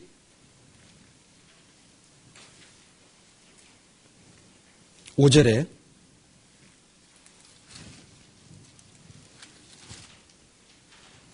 십오 절에 너는 그에게 말하고 그 입에 말을 주라. 내가 네 입과 그의 입에 함께 있어서 너의 행할 일을 가르치리라. 그가 너를 대신하여 백성에게 말할 것이니 그는 네 입을 대신할 것이요. 너는 그에게 하나님 같이 되리라 하나님 같이 되리라 그랬습니다. 그러니까 모세를 하나님은 누구처럼 만들어줬습니까? 하나님처럼. 하나님 위치에까지 이 모세를 올려놓는다는 말은 하나님이 그 가운데 나타난다는 건 약속입니다. 말씀이 나타났지요? 능력이 나타났지요? 하나님의 법이 나타났지요? 모든 게 모세를 통해 다 나왔습니다. 13절에 다시 읽어봅시다. 모세가 가로되 주여 보낼 만한 자를 보내소서. 자, 보낼 만한 자를 보내십시오. 자, 처음 40년 전하고 그 후하고는 완전히 달라져 있지요. 그래서 사람은 하나님 앞에 훈련이라는 과정을 반드시 겪어야 됩니다. 고난을 통과해야 됩니다. 일하기 전에 하나님의 능력을 보여주기 전에 먼저 사람을 낮추는 하나님께 겸손케 하는 하나님의 말씀을 배울 수 있는 준비의 기간을 하나님이 반드시 걷게 하십니다. 구원받은 그때부터 올라가는 것이 아니라 점점 낮아지는 경우를 먼저 걷게 하십니다. 구원받으면 뭘 해도 할 것 같지요? 말만 하면 다 구원받을 것 같지요? 내 말 다 들을 것 같지요? 천만입니다. 비웃습니다. 안 됩니다. 그러다가 조금 잘못하면은 그 사람들 앞에 두려워합니다. 부끄러워합니다. 도망갑니다. 그게 인간 모세지요. 안 되는 거야 아주. 야 네가 구원받았다며 비방받습니다. 네가 구원할 수 있는데 왜 네가 네 스스로 자신도 구원하지 못하느냐 송사합니다. 그게 우리가 하나님 앞에 구원받으면 먼저 낮아지는 코스를 먼저 걷게 하는 겁니다. 세상에 있는 모든 것에서 벗어나서 하나님과 교제케 하는 쪽으로 먼저 끌어와야 돼 하나님이. 거기에서부터 순종해야 됩니다. 그 과정을 겪었습니다. 근데 모세는 왜 하나님이 쓸 수 있었냐면 40년 훈련시켜서 그 모세의 마음 속에 뭐가 있었는지 아시죠? 동족을 돌아보려는 마음이 있었어요. 선한 마음이요. 동족을 돌아봐야 되겠다는 마음. 그리고 동족의 고통을 자기의 모든 영광보다 더 함께 나누기를 원했습니다. 그렇죠? 히브리서 11장을 잠깐 펴서 봅시다. 히브리서 11장.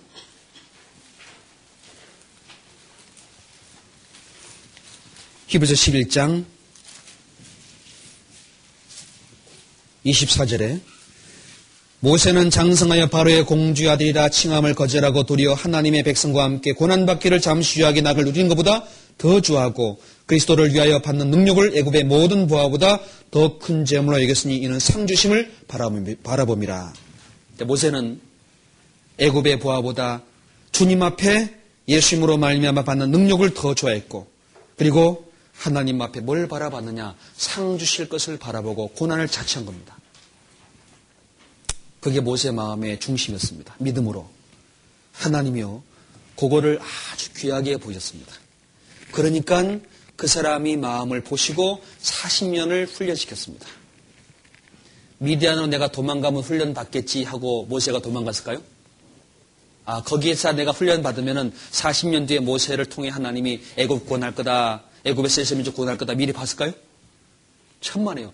도망가니까 미디안이었고 거기서 만나보니까 십보라고 보니 양치가 됐네. 40년을 하나님의 인도를 그냥 받는 것만 보냈습니다. 내가 꿈에도 애굽에 들어가서 하나님처럼 될 거라고는 생각지 못하겠죠? 생각 일을 하나님이 하신 거예요. 그 사람 마음의 중심을 보시고 때가 되니까 탁 풀어가지고 들어올린 겁니다. 이게 출애굽기 1장보다 4장까지의 모세로 훈련시키는 하나님의 계획이었습니다. 이 계획을 상 주는 걸 바라본 모세, 고난받기를 더 좋아한 모세, 애굽의 부활을 버리고 주님을 따라가려는 마음.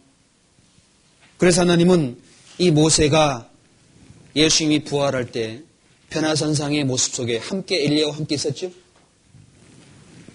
모세는 충성된 모습으로 하나님의 집에 충성된 모습을 예수님 충성된 모습으로 비유해 놓으셨습니다. 히브리서 3장 3장 5절 또한 모세는 장래에 말할 것을 증거하기 위하여 하나님의 온 집에서 사원으로 충성하였고 그리스도는 그의 집 맡은 아들로 충성하였으니 2절 보겠습니다. 2절 저가 자기를 세우신 이에게 충성하시기를 모세가 하나님의 온 집의 한 것과 같으니 애굽에서 불러낸 이스라엘 민족을 하나님께 인도하는 모습을 예수님이 사람의 영혼을 구원하는 모습의 그림자로 말씀하시면서 모세가 충성된 모습이 예수님의 충성된과 같다고 말씀하셨어요. 그러니까 예수님의 충성된 모습으로 하나님이 바꾸어 줄 수 있는 사람의 마음이었던 겁니다. 자기를 돌아보지 않는 사람, 하나님의 뜻을 위해서 간절히 사모하는 사람, 이런 사람이 먼저 되어야지만 애굽에서 민족을 구원할 수 있는 겁니다. 여기는 우리도 마찬가지입니다. 청년의 혈기로 아무것도 안 돼요. 일만 그르칩니다. 하나님 영광만 가려옵니다. 인내하지 못하지요. 깊이 생각하지 못하지요. 하나님의 고난 가운데 행하는 것이 무엇인지 모르지요. 눈에 보이는 것을 처리하려 하지요. 기다리지 못합니다. 하나님의 마음을 수여하지 못한 미숙함 때문에 하나님 일을 못할 경우도 많지 않습니까? 우리가 그걸 봐야 됩니다. 이 속에서. 40년 통과한 다음부터 하나님이 학수를 배운 애굽의 40년이 아니라 광야 40년 통과한 다음에 그 광야에서 다시 율법을 받아들였습니다. 율법을 받아 적은 거예요. 상망을 받아 적었습니다. 40년 동안 걸어갔던 그 길에 직접 하나님의 말씀을 받아주는 40년을 통과한 겁니다. 그래서 모세 오경이 나온 거예요. 훈련 받은 다음에 40년 동안. 훈련 40년, 광야 40년. 이것이 하나님이 귀한 시간이지 애굽 40년은 있어요 없어요? 모세 120년 생애 중에 80년 기록만 있지 40년 기록은 없어요 그냥 아무것도 없습니다. 딱 하나 어머니 품속에 성장하니라 그거 불쌍히 여겨서 건졌다 그거 자라나가지고 애굽 사람 쳐주겠다 그거 그거밖에 없어요. 하나님 볼 땐 아무 의미 없는 시간이었다는 하나님이 여기서 교훈하는 겁니다. 교훈. 자, 그 다음 출발해야 돼 출발. 어디로? 가자. 어디로? 애굽으로. 하나님 불렀습니다. 출애굽의 3장. 3장 2절 보겠습니다. 3장 2절.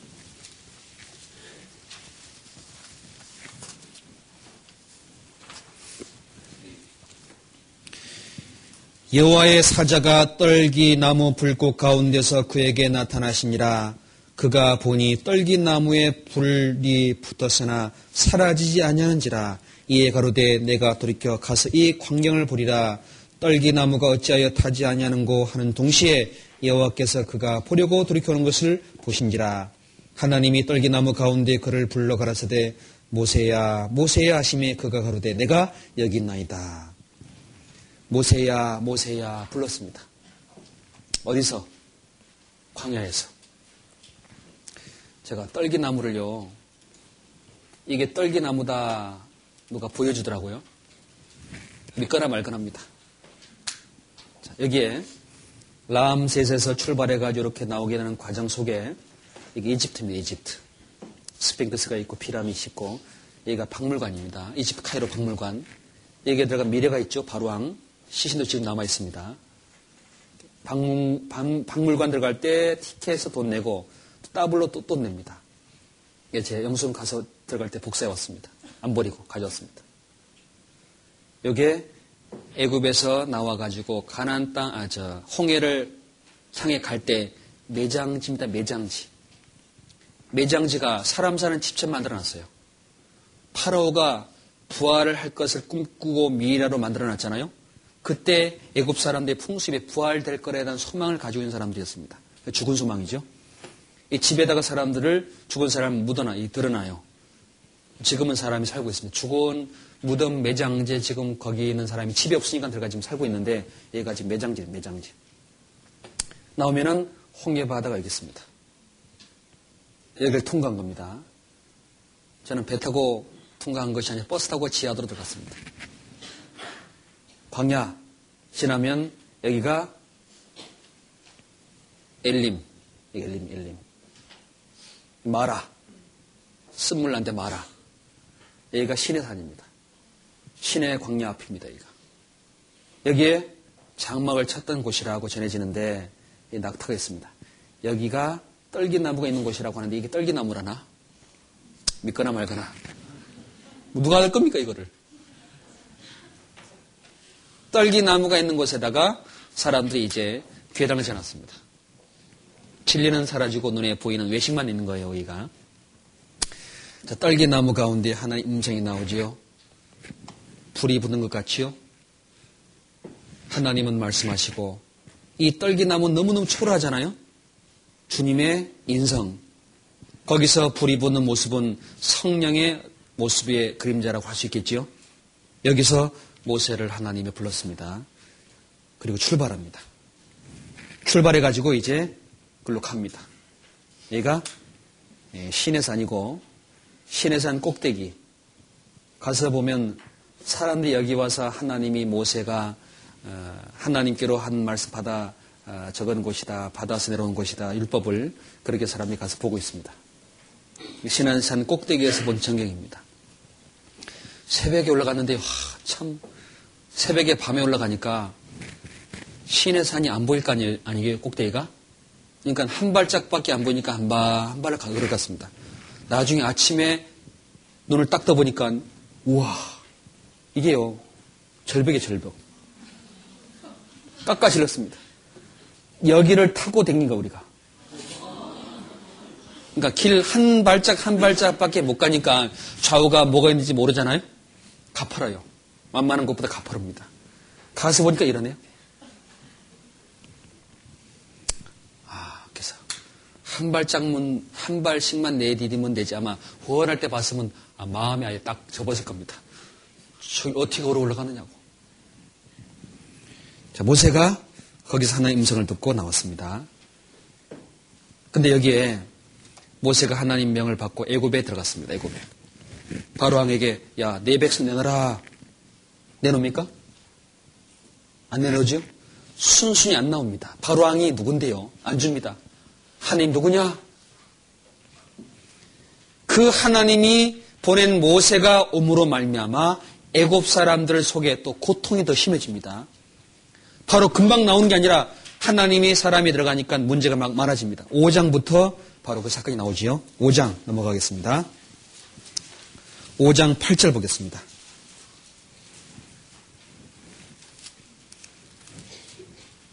5장 8절, 5장 1절부터 제가 읽겠습니다. 1절에. 그 후에 모세와 아론이 가서 바로에게 이르되 이스라엘 하나님 여호와의 말씀에 내 백성을 보내라. 그들이 광야에서 내 앞에 절기를 칠 것이니라 하셨나이다. 바로가 가로되 여호와가 누구한테 내가 그 말을 듣고 이스라엘을 보내겠느냐? 나는 여호와를 알지 못하니, 못하니 이스라엘도 보내지 아니하리라. 자, 바로 왕이 1장부터 4장까지는 모세가 준비된 과정, 5장부터는 바로왕과의 대면됩니다. 애국과의 대면입니다. 근데 바로왕은 나는 여호와를 알지 못한다. 이 바로왕이 이스라엘 민족이 이제 하나님 백성의 인도를 하나님 인도를 받는 그 문제에 대해서 마음에 분을 내고 이스라엘 민족을 더 괴롭힙니다. 8절에 또 그들이 전에 만든 벽돌 쇠대로 그들로 만들게 하고 감하지 마라.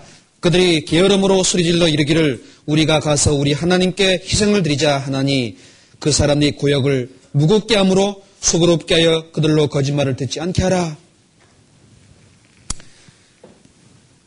야 이스라엘 사람이 육신이 괴로우니까 게을러 가지고 말하는 소리다.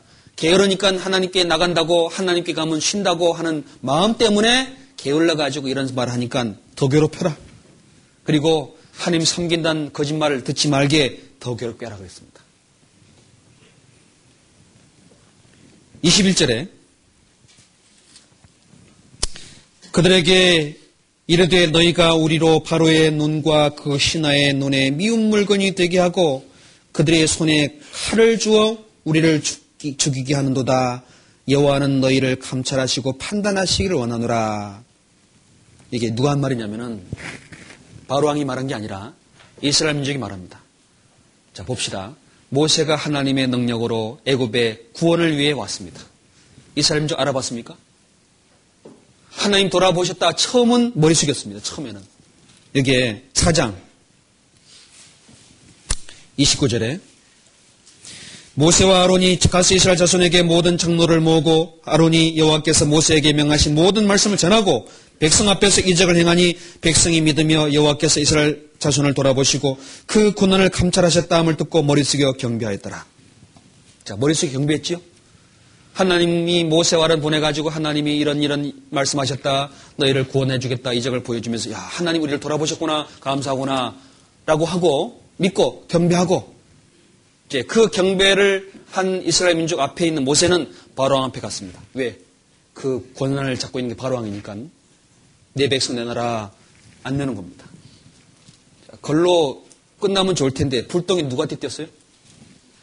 누구한테? 불똥이 이스라엘 민족이 떨어졌습니다. 떨어지자마자 뭐 했냐면 이 모세가 그 민족 눈에는 미운 사람처럼 보인 겁니다. 아니 종살이 그냥 하고 있으면 될 텐데 괜히 와가지고 구출해준다 그러고 지금 집도 안 주고 어떻게 벽돌 맞느냐? 네가 오지 않았으면 우리는 이렇게 안 괴로울 텐데 바로왕이 지금 우리 앞에 얼마나 분노하는지 아냐? 이게 사람이 이렇게 뒤집어져요. 처음엔 좋다 가다가 문제만 딱 생기면은 대적합니다. 처음에는 간절히 구하다가 구하는 것이 딱 들어가서 문제가 딱 생기잖아요? 그때는, 그때는 미운 물건이라고 말한 것처럼 다툰다고 되어 있습니다. 그게 이스라엘 민족의 영적인 상태였습니다. 22절에 모세가 여호와께 돌아와서 구하되 주여 어찌하여 이 백성에게로 학대를 당하게 하셨나이까 어찌하여 나를 보내셨나이까 내가 바로에게와 주의 이름으로 말함으로부터 그가 이 백성을 더 학대하며 주께서도 주의 백성을 구원하지 아니하시나이다. 자 이제 누구도 답답해요? 모세도 답답해요. 하나님이 내가 뭐라고 그랬습니까? 내가 내가 입이 뻣뻣하 그랬고 보낼 만한 자 보내라 그랬고 내가 내가 안 믿을까 그랬는데 내가 근데 하나님 보내가지고 보십시오 지금 백성이 더 괴롭게 되겠습니다 지금 그리고 하나님 백성이 나를 지금 산 줄 압니까? 미운 물건이 되게 했다고 나를 지금 대적하고 있는데 하나님 안 됩니다 어떡합니까 백성을 더 학대하게 하고 주께서도 주의 백성을 구원하지 않고 있는데 지금 이런 상황입니다. 어떡합니까? 자, 우리 같으면 어떡할까요? 아이, 그렇지. 내가 안 된다고 했으니까 내가 안 되는 거, 지금 안 되니까 내가 가, 가, 가버린다고 미대한 광야 갔을까요? 하나님이 모세에게 말씀합니다. 계속 말씀합니다. 계속 말씀합니다. 이 9절에, 6장 9절에 모세가 이와 같이 이스라엘 자손에게 전하나 그들이 마음이 상함과 역사의 혹독함이 나여 모세를 듣지 아니하였더라. 12절에 모세가 여호와 앞에 구하여 가로되 이스라엘 자손도 나를 듣지 아니하였거든 바로가 어찌 들으리까 나는 입이 둔한 자니이다. 이게 모세가요 계속 하지만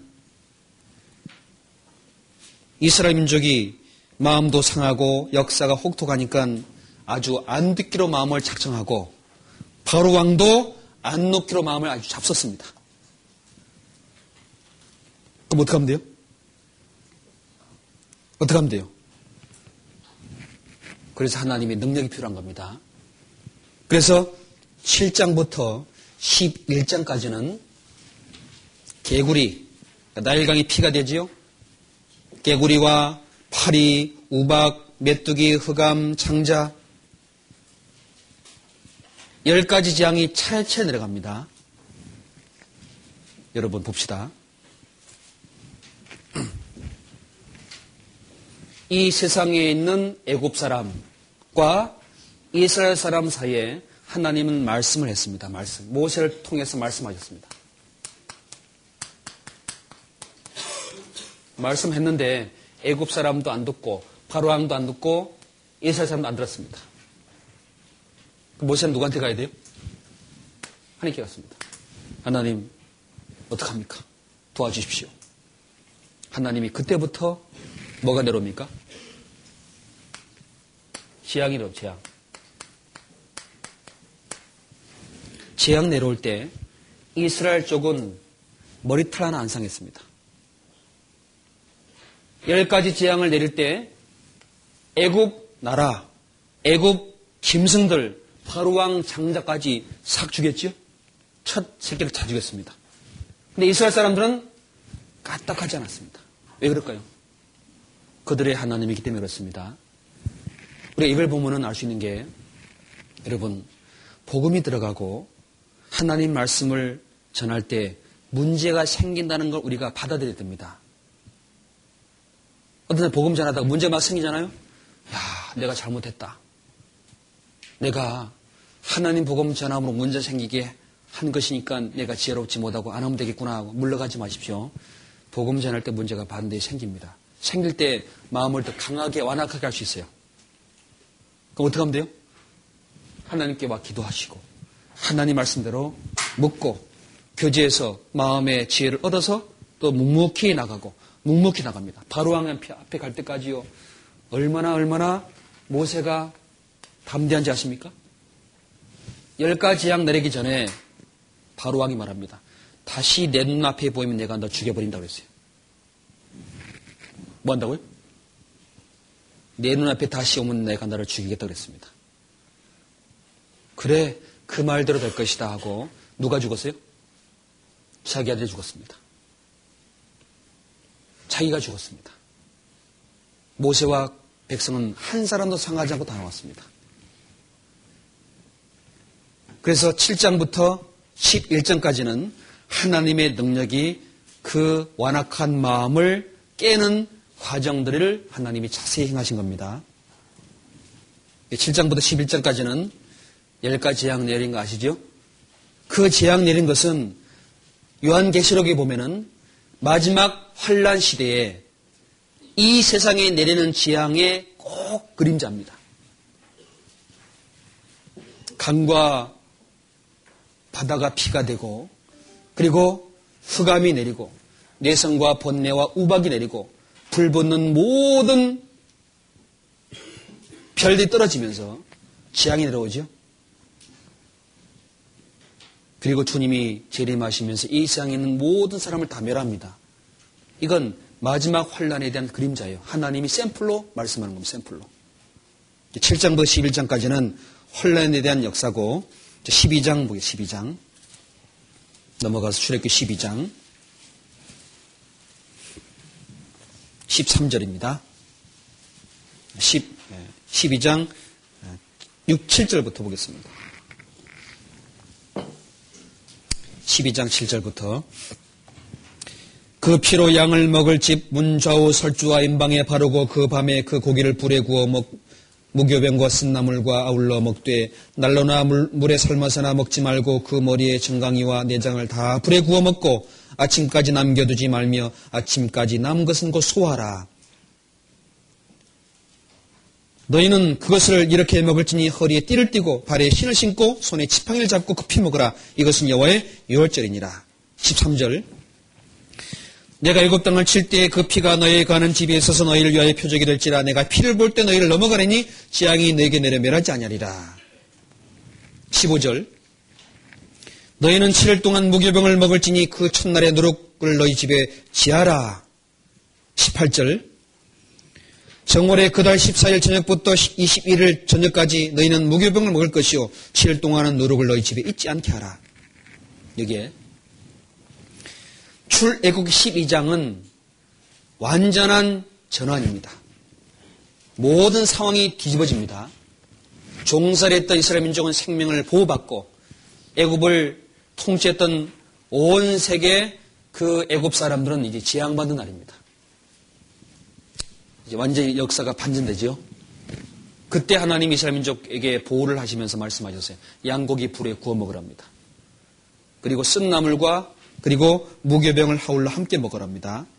그리고 머리부터 정강이 내장 다 불에 먹으랍니다. 아침까지 남겨두지 말아요. 그리고 허리에 띠를 띠고 발에 신 신고 지팡이 손을 잡고 급히 먹으라 합니다. 왜? 날 새면 가야 돼, 안 가야 돼요? 날 새면 가야 돼요. 그리고 그 날부터 다음 7일 기간 동안 절대 누룩을 넣은 떡 먹지 말고 집에 있게 하지 마라. 이게 뭐냐면은 구원을 받고 난 그 시간부터 하나님 앞에 갈 때까지의 신앙 생활을 여기다가 포함시켰어요. 양의 피로 집 먹을 사람들의 생명이 보호받지요? 양의 피는 주님의 피입니다. 그 집 안에 있는 양식은 뭐지요? 양 고기, 양 고기. 양은 예수님의 그림자고 양의 고기를 먹는다는 말은 주님의 몸을 뜯어 먹는 거예요. 주님의 몸. 양을 그냥 먹어요? 불에 구워 먹어요? 어떻게 먹어요? 날로 먹지 말고 삶아서 먹지도 말고 불에 구워 먹으랍니다. 왜 그럴까요? 불은 고난이요 고난. 연단 받는 것을 통해서 주님의 삶을 비워 나가는 것이 불에 양고기 구워 먹는 거예요. 교회당에 오면은 주님의 말씀으로 주님의 삶을 우리가 배웁니다. 그 삶 속에 배운 것을 먹어야 돼요. 어디서? 예, 생활 속에서. 주님의 보호 안에 먹어야 되는 겁니다. 생활 속의 고난과 고통과 핍박을 경험하는 삶이 양고기를 불에 구워 먹는 삶입니다. 날거라, 날거로 먹으라 그랬습니까? 날로 먹지 말아요. 반드시 불에 구워 먹으랍니다. 그리고 무교병. 무교병은 쓴, 무교병은 누룩을 뺀 겁니다. 누룩은 죄를 가리키 죄. 성결한 것을 먹는 겁니다. 쓴나물은 뭐냐면은 나물 중에 쓴나물 있죠? 쓴나물 먹으면 쓰지요. 그렇지요? 왜 쓴 거 먹으라 그럴까요? 너희들이 애굽에서 종살이 할 때 그 삶을 기억하면은 달아요, 써요? 써요. 그 애굽에 종살이했던 걸 잊지 말게 하기 위한 목적으로 쓴나물을 먹으면서 종되었던 위치에서 우리를 살려주시고 보호하고 구원한다는 것을 기억하라 하는 목적에서 쓴나물을 먹게 하는 겁니다. 그리고 양고기 먹을 때 머리부터 정강이 내장 어떤 사람은 목살만 먹어요. 목살만. 어떤 사람은 등심만 먹고 그래요? 머리부터 정강이까지 그 다음 목까지 내장까지 아주 다 먹는 겁니다. 신앙의 삶 속에 내가 좋은 것만 골라가고 내가 하고 싶은 것만 하고 만나고 싶은 사람만 만나고 만나기 싫은 사람 안 만나고 교제하고 싶지 않은 거안 가고 골라 먹습니까? 그때부터 이상해집니다. 편입이 돼가지고 주님을 못 배워요. 봉사는 열심히 하는데 말씀은 아니고요. 주님을 사랑한다고 하면 희생하진 않아요. 성도와 교제한다고 하는데 교제는 아주 편협되어 있습니다. 몇 사람들 하고만. 그러면요, 머리보다 정각이 내장 다 못 먹습니다. 거기서 나오는 그 몇 개, 몇 점만 먹고 가요. 교제 폭을 넓혀야 됩니다. 교회 가운데 어떤 교제든지 주님이 거기에서 우리에게 주는 양식을 내가 먹는다 하는 마음을 가지고 참여해야지 내가 골라가는 건 아닙니다. 청년들, 구역이든 전체 집회 말씀이든 봉사든 같은 마음으로 대하고 교제하는 것이지 골라가는 그때부터요 마음에 신앙적인 문제가 생깁니다 이제. 하나님의 지혜가 작아집니다 짧아집니다. 원만하지 못해요. 그래서 다 구워 먹어라. 7일기간 동안 누룩 없는 떡을 무교병 먹고 누룩 집에 있지 말게 하라. 7일이 반복이 된 게 생활이잖아요 우리의 삶 속에 누룩이 될 만한 건 다 제거하라 누룩이 있으면 언젠가 먹게 돼 있습니다. 잘라야 돼요. 버려야 됩니다. 그래서 이 출애국 12장 내용은 구원받은 사람의 생애 삶 속에 있어야 될 반드시 지켜야 될 신앙적인 교훈이 포함되어 있는 것이기 때문에 우리가 항상 이 말씀에 또 창념해야 됩니다.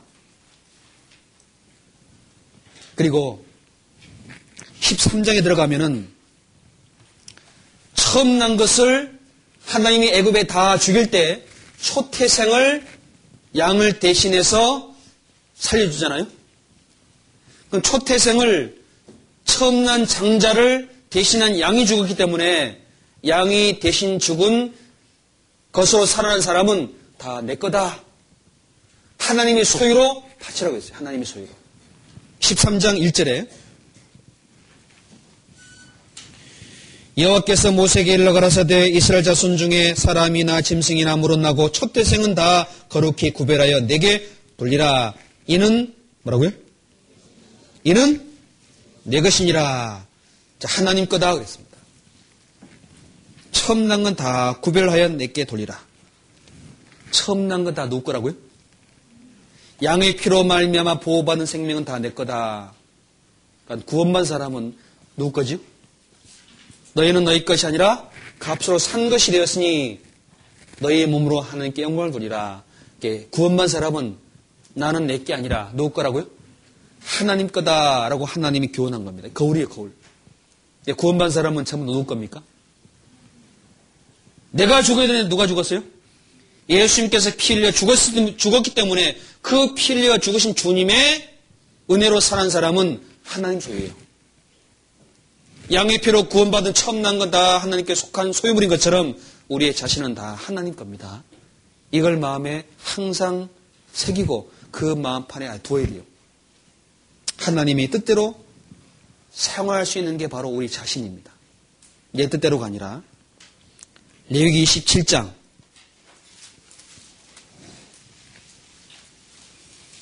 27장 26절 보겠습니다.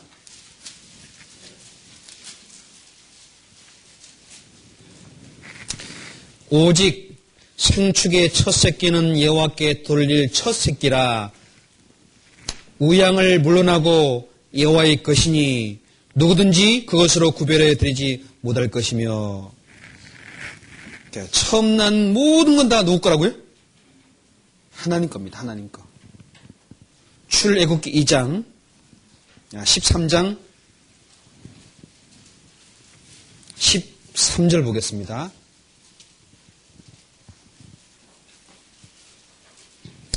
나귀의 첫 새끼는 다 어린 양으로 대속할 것이요 그렇게 아니하려면 그 목을 꺾을 것이며 너희 아들 중 너희 아들 중 모든 장자된 자는 다 대속할지니라. 자, 처음 난건다 하나님이 대속하라. 하나님 것이다. 그래서 처음 난 건 다 소유가 하나님 거예요. 이것은 구원받은 사람은 하나님의 소유로 바뀌었습니다. 그동안 누구 소유였습니까? 마귀가 끄는 대로 갔잖아요. 애굽에 살았던 이스라엘 민족은 누구 종입니까? 바로 왕의 종입니다. 하나님하고 십천 먼 사람들입니다. 근데 구원을 받을 때 피로 말미암아 살아날 때 그때 소유주가 탁 바뀌고 하나님이 탁 자기의 소유물로 삼았습니다. 이것이 출애굽기 내용 속에 가장 또 중요한 내용 속에 포함되어 있습니다. 자, 그런데 하나님 소유 삼았는데 하나님 소유 다 드려요, 안 드려요? 안 드리지요. 애굽에서 나왔습니다. 출애굽을 통과해서 이제 이제 양이 피로 나와 하나님께 갑니다. 15장부터 17장까지 보면은 얼마 못 가가지고 하나님 또 원망합니다. 불평합니다. 15장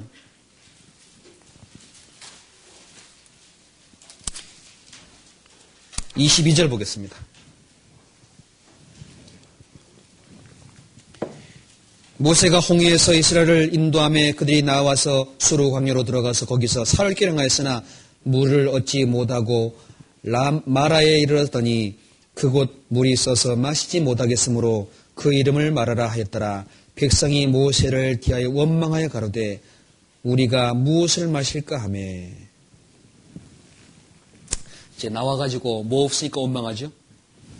물 없다고 원망합니다. 16장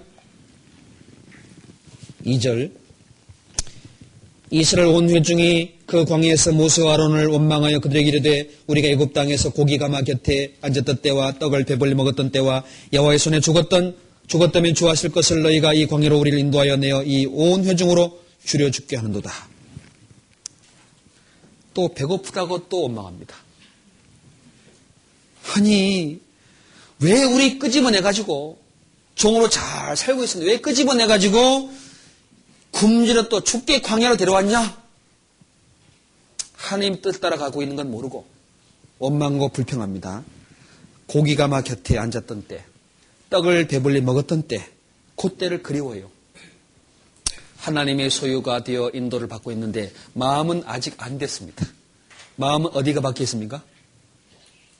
마음은 어디 바뀌었어요? 마음은 고기가 막 곁에 박혔습니다, 아직.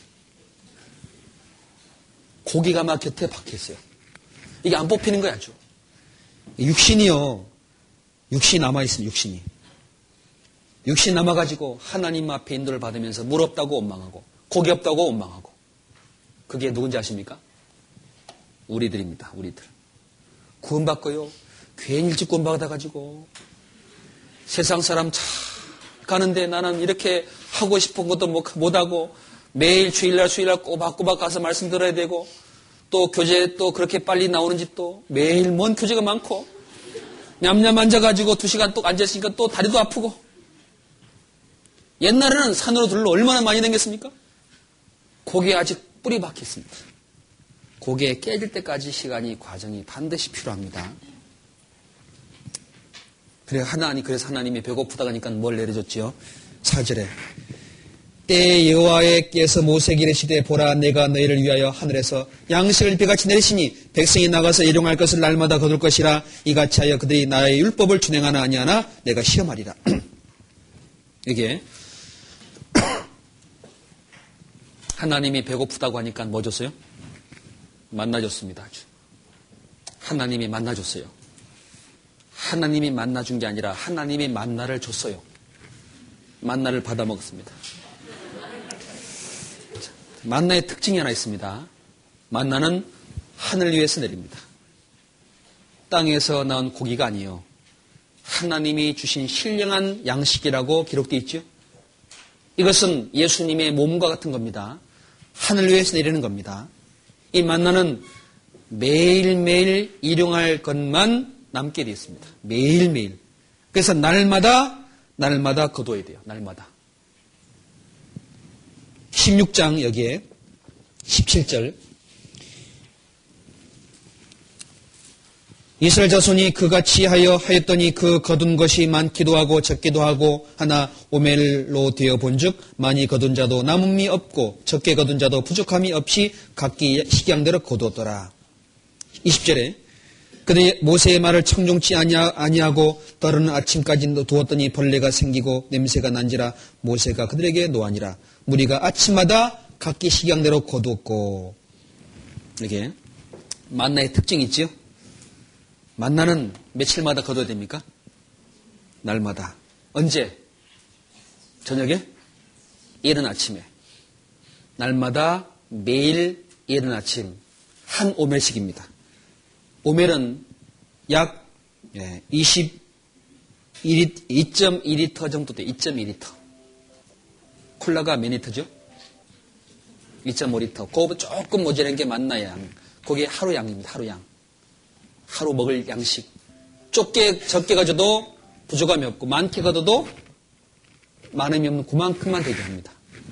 어떤 사람은요 며칠씩 거둬도 집에 가보면 하나밖에 없어요. 한 올매밖에. 어떤 사람은 성경을 아주 하루에 다 읽어버려. 6일 동안은 핑핑 놀아요. 그게 바로 게으른 사람이에요. 게으른 사람. 만나는 매일매일 거둬야 되고 아침 일찍 가야 되니까 부지런하는 걸 배워야 되고 성실해야 돼요. 조금씩 조금씩 주님의 양식을 먹는 습관을 길러야 됩니다. 애굽에 있을 때 종은요. 고기 가마 곁에 있으니까 고기 가마입니까? 고기 그릇입니까? 잘 몰라요? 고기 가마예요? 고기 그릇이에요? 고기 그릇 곁에는 그 고기 그릇만큼 못 먹잖아요. 고기 가마 곁에 있어 보세요. 어떻게 될까요? 언제든지 그냥 덩치로 먹을 수 있잖아요? 한 3박 4일 먹고 5박 6일 안 먹어도 돼. 그게요, 종살이 했을 때의 아주 습성입니다. 종은요, 무슨 밥, 압니까? 무슨 밥? 보통 밥그릇보다 4배 커요.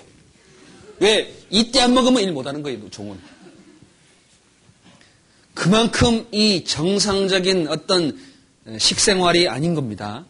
하나님은 아시기 때문에 물 없다고 불평하고 양식 없다고 불평하니까 만나를 주십니다. 매일매일 줄 때 뭘 하나님이 속에다가 의미를 넣어놨습니다. 16장 4절 끝부분에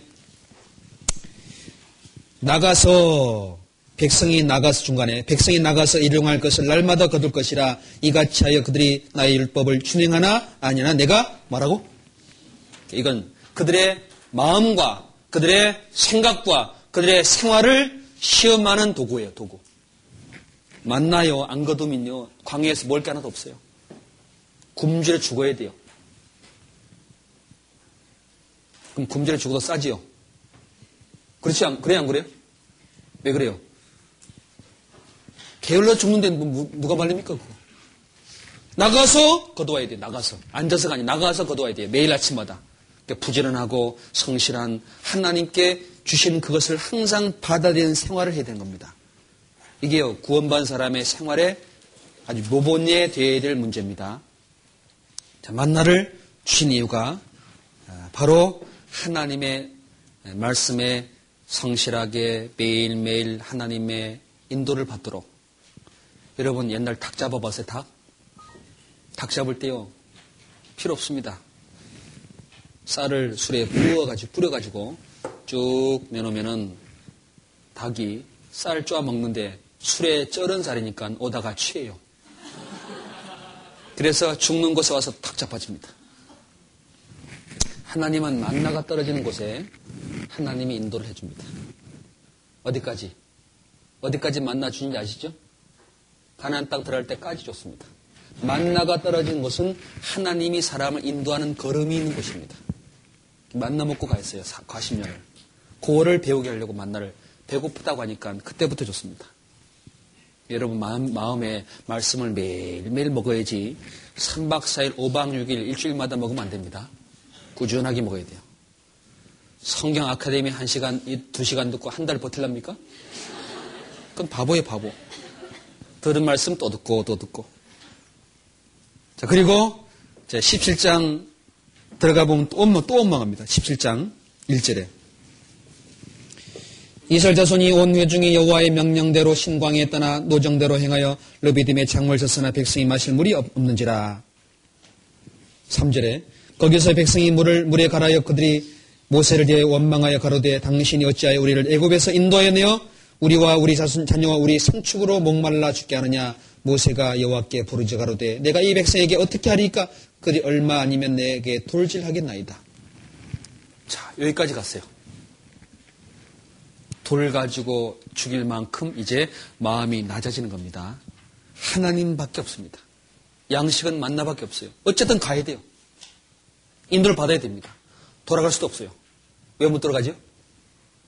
홍해 바다 또 갈라줄까요, 하나님이? 애고 못 건너가요, 이제. 나왔으니까. 홍해 바다가 뒤에 있는데 어떻게 갑니까? 죽어난 사람 가야 돼, 이제. 구원 받으면 이제 죽어난 사람 세상 못 갑니다. 이왕 갈 거 좀 편안하게 감사하면서 가야지. 왜 고기가마 가마 곁에 뿌리 박고 그걸 안 빼냐 그 말이에요, 그거를. 안 빼지면 40년 돌아요, 40년. 모세도 40년 뽑혔습니다. 40년 돌았습니다. 뭐가 벗겨질 때까지. 육신의 것, 하나님만 의지하는 것이 생길 때까지 40년 걸려요, 40년. 육신이요, 그만큼 즐겨요, 아주. 그만큼 아주 하나님께 순종하기 싫어하는 마음이 딱 내재되어 있습니다. 그때 하나님이 모세와 함께 여호수와 함께 전쟁을 첫 번 치러줍니다. 전쟁. 아말렉과 싸웁니다. 아말렉. 아말렉은 뒤에서 치는 사람들이죠. 아말렉과 싸워서 모세는 하나님께 기도하고 여호수아는 칼 가지고 싸울 때 이스라엘 민족이 뭐 전쟁해 봤습니까? 훈련을 받아 봤습니까? 17장 13절에 여호와께서 여호수아가 칼날로 아멜렉과 그 백성을 쳐서 파하니라 여호와께서 모세에게 이르시되 이것을 책에 기록하여 기념하게 하고 여호수아의 귀에 외어들리라 내가 아말렉을 도말하여 천하에서 기억함이 없게 하리라. 16절 같이 읽죠. 가로대 여호와께서 맹세하기를 여호와가 아말렉으로 더불어 대대로 싸우리라 하셨다 하였더라. 아말렉이 나오는데 가서 보니까 아말렉이 쫓아오네 또. 하나님은 모세가 기도하는 걸 들으시고 모세가 기도하면 이깁니다 밑에서 모세가 기도하는 팔 내리면은 피해요. 뭐가 나오죠? 기도가 나옵니다. 기도. 하나님께 기도하라. 물과 양식과 고난과 전쟁이 있을 때 기도하라. 기도하는 것이 나옵니다. 모세가 산 위에서 기도할 때요. 하루 종일 기도했습니다. 모세는 누구 모습의 그림자죠? 예수님이 그림자입니다. 하나님 보좌 앞에 이렇게 기도하고 계십니다. 자, 저 밑에서는 여호수아와 함께 싸우고 있습니다. 아말렉과. 이것은 구원받은 성도가 육신 이 모든 대적과 지구전을 벌이고 있는 것 같아요. 올리면 이기고 내리면 지고 기도의 손에 따라서 이 아말렉과의 싸움의 승패가 좌우돼요. 하나님 앞에 기도하고 자신을 쳐서 복종할 때는 이겨나가는데 기도하지 않고 마음을 풀어놓으면 아말렉이 오는 것처럼 육신의 소욕이 딱 돌아옵니다. 탁 끌고 가요. 이것이 계속 싸웁니다. 육신과 주님의 인도와 성령의 인도하신 거에 싸움이 있습니다. 이런 것이 있습니다. 이제 구원받고 나서 이것은 계속 아말렉은 계속 와가지고 뒤에서 천재를 잡아 죽입니다. 싸우라 그랬습니다. 그 다음 넘어가면은 18장 들어가서는 백성의 인도를 해주는 지혜가 나오는데 여기에 20절 그들에게 윤리와 법도를 가르쳐 마땅히 갈 길과 할 일을 그들에게 보이고 그대는 온 백성 가운데 제대기 겸전한 자 곧 하나님을 두려워하며 진실 무망하며 불의한 이를 미워하는 자를 떼어 백성 위에 세워 26절 그들이 때를 따라 백성을 재판하되 어린, 어려운 것, 이런 모세에게 베풀고 쉬운 일은 자단, 자단하더라. 여기에 백성들 위해 이제 하나님의 모세를 통해서 지혜로운 사람, 하나님을 경외하는 사람, 진실 무망한 사람, 불의한 것을 미워하는 사람, 이 백성들을 세워가지고 쉬운 일, 어려운 일을 이제 판단해서 인도받도록 넓혀줍니다. 하나님 백성을 위해 이것이 있습니다. 교회 가운데 오면은, 교제 가운데 오면은 구원받고 하나님 앞에 지혜롭게 신앙생활하는 많은 분들이 계셔요. 그 지혜롭게 교제해야 되죠? 그런 글이 있습니다. 이런 걸 하나님 보여주는 겁니다. 그들 가운데. 자, 이제 19장부터 언제까지냐? 24장까지는 지금까지 본 것은 시간이 많이 지났는데요. 그래도 봐야지 뭐 어떻게 하겠습니까? 자,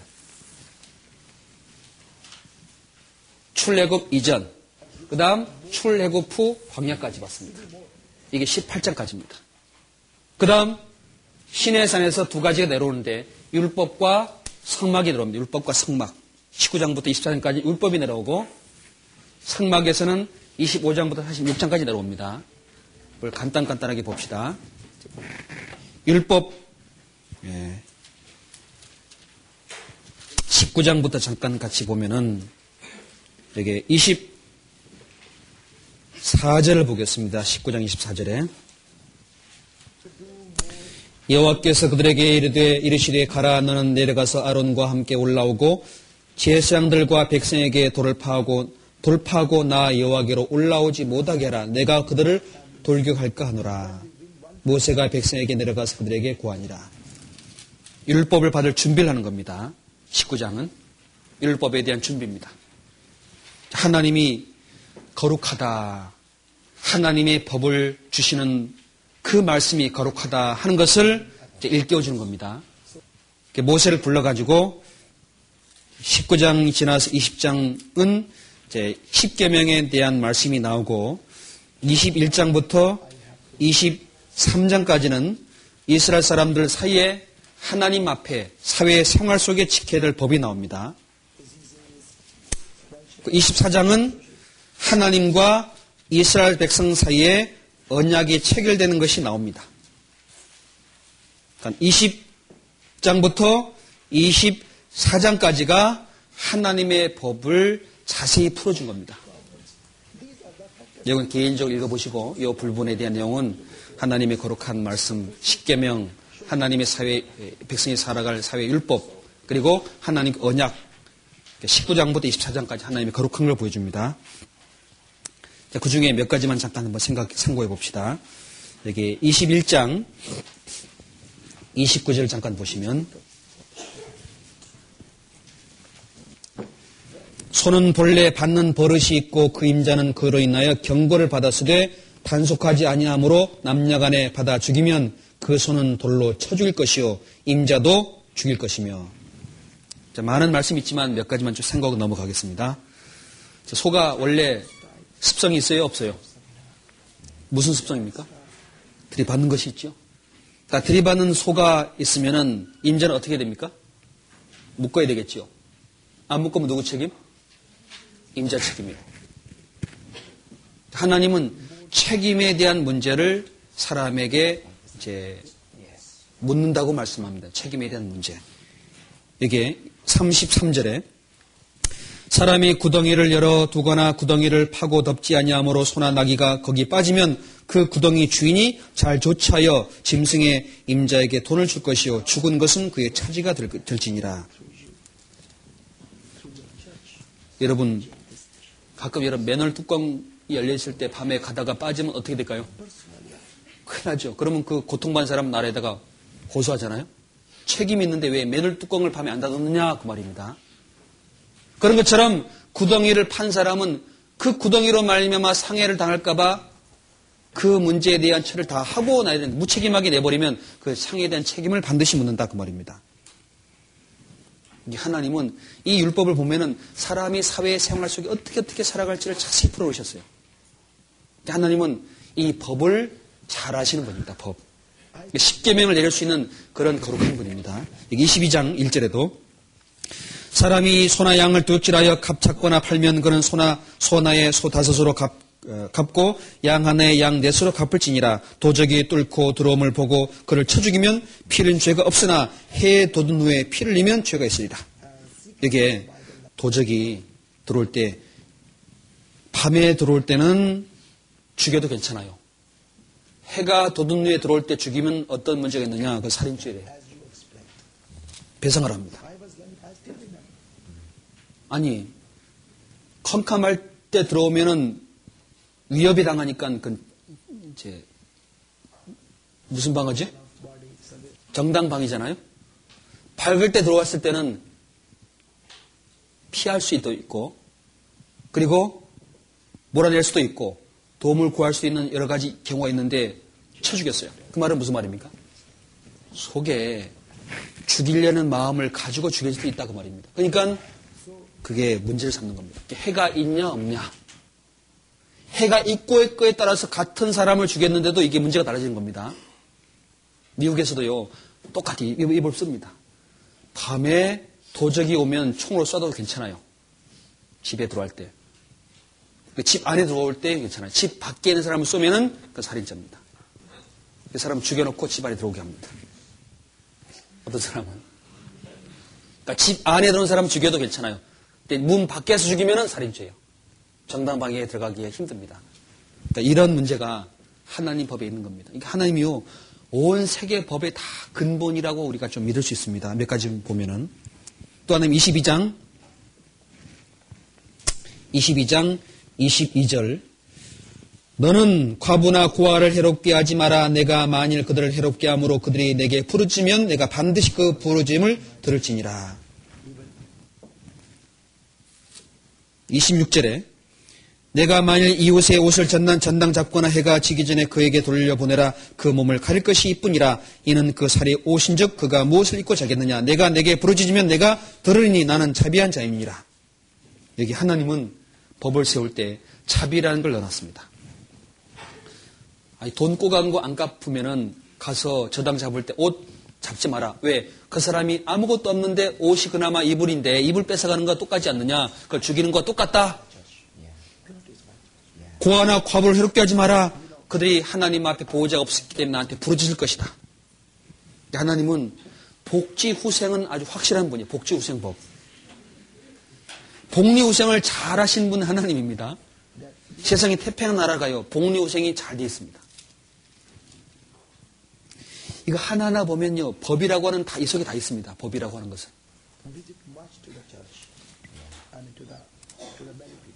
이 속에 24장까지 하나님 앞에 이 법을 받은 겁니다. 출애굽기 24장 18절에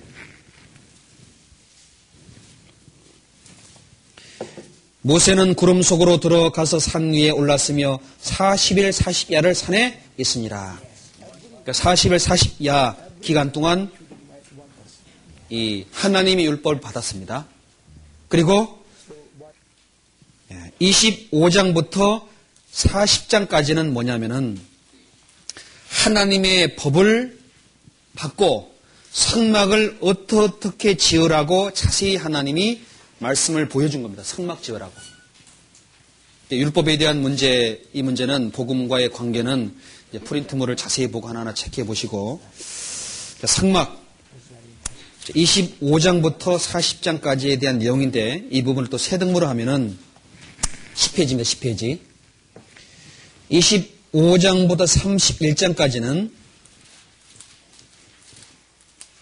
25장부터 31장까지는 하나님이 신의 산 위에서 성막을 어떻게 지으라고 자세히 말씀하신 내용입니다. 31장까지는.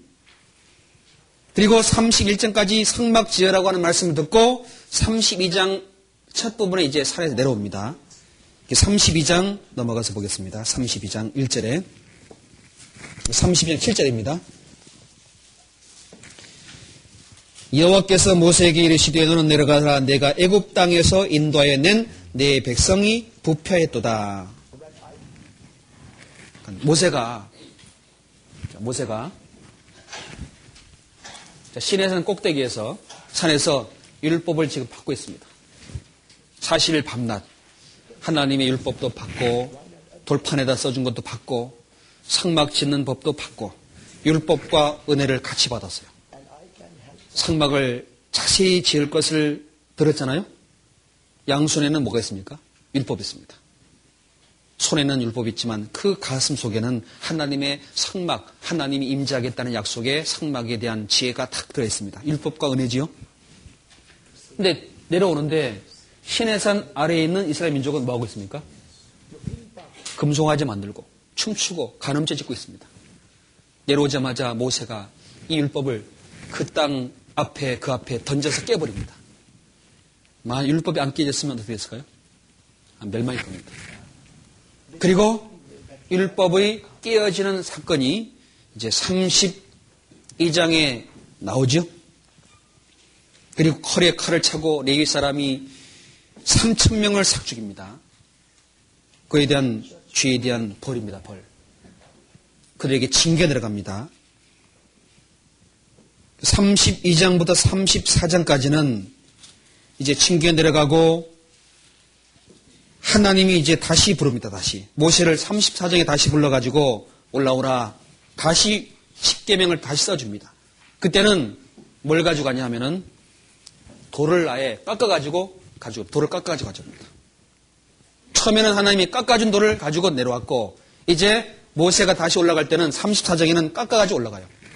올라가면 하나님이 직접 거기에 써줍니다. 이것은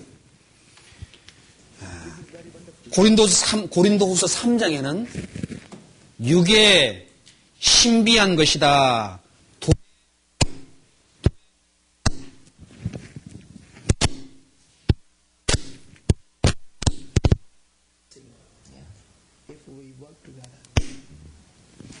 됐습니다. 돌에 새긴 것은 육의 신비한 것이다. 마음 속에다가 새긴 거다. 이 예수님이 우리를 위해 피 흘려 죽으신 그 복음을 하나님이 마음에다가 새긴다는 것에 대한 표시로 처음에 내려온 율법은 깨져버리고 다음에 돌판을 가지고 아무것도 없는 그 돌판에다가 하나님이 직접 기록해 준 겁니다. 사람의 영혼 속에다가 주님의 말씀을 줄 것에 대한 그림자입니다, 이게. 그리고 나서 35장부터 이제 성막이 40장까지 기록된 그대로 완성이 됩니다. 그러니까 25장부터 31장까지 신해산 위에서 율법과 성막을 어떻게 지으라는 것을 받아들이고 32장부터 34장까지는 이 법이 끼어지고 성막 짓는 게 지연이 됩니다. 죄 때문에. 중간에 끼어든 거예요. 32장부터 34장까지가. 하나님의 법이 끼어지고 성막을 짓지 못합니다. 그 문제는 뭐죠? 죄요, 죄. 죄라고 하는 것은 하나님의 역사를 막아버립니다. 이걸 처리하고 나니까 처리하고 나니까 다시 법을 가지고 받아들이고 상막이 이제 35장부터 그 지어져 가요. 40장까지 가면 완성이 됩니다. 이건 하나님이요. 우리를 구원해 주시고 하나님의 법으로 인도하는 과정 속에 죄가 있으면은 하나님은 역사하지 못합니다.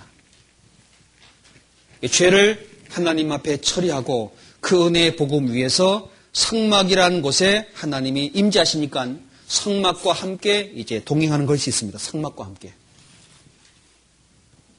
이제 성막에 대한 내용은 이제 자세히 35장부터 나와 있기 때문에 이걸 하나하나 보려면 시간이 너무너무 많기 때문에 이걸 제가 잠깐 그림으로 보도록 합시다.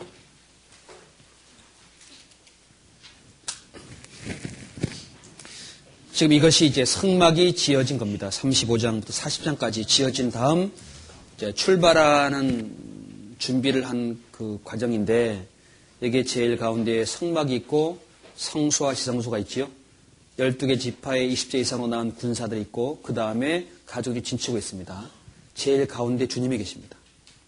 이렇게 이제 그 하나님의 백성들이 성막을 중심으로 어, 뭉쳐 있습니다. 이 지성소 가운데는 성막 제일 가운데 여기 보면은 성막 여기 있잖아요. 이렇게 이 제일 가운데 뭐가 있냐? 지성소 안에서 하나님이 만나주죠. 여기에 법궤가 있습니다. 이 법궤 속에 율법이 들어가 있습니다. 그에 뚜껑이 속죄소고 피가 뿌려지죠. 율법에 대한 저주를 주님이 피 흘려 주신 것으로 은혜 베풀어 준 장소가 여기입니다. 여기서 하나님과 만납니다. 이것은 이제 번제단이 있고 물두멍이 있고 성소 안에 촛대, 상, 금양단, 지정소가 있는데 이 휘장과 이 모든 것들은 다 예수님을 상징하는 피조물들입니다. 예수님을 상징하는 피조물들입니다. 여기에 하나씩 좀 생각해 봅시다. 이게 11페이지에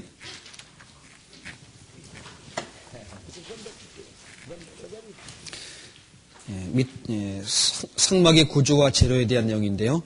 성막 재료 1번, 성막 포장, 죄 없으신 예수님에 대한 그림자고, 성막 기둥은 은과 기둥과 주광모로 이루어지는데, 주님이 구속과 보호와 안전, 죽음과 부활을 의미하고, 성막문은 우리에게 문 대신 예수님, 성막, 아, 번제단은 우리를 위해 대속되신 예수님, 물두멍은 성결케 하시는 예수님, 성막 덮개는 첫째 이제 세마포로 된 이 봅니다. 여기 보시면은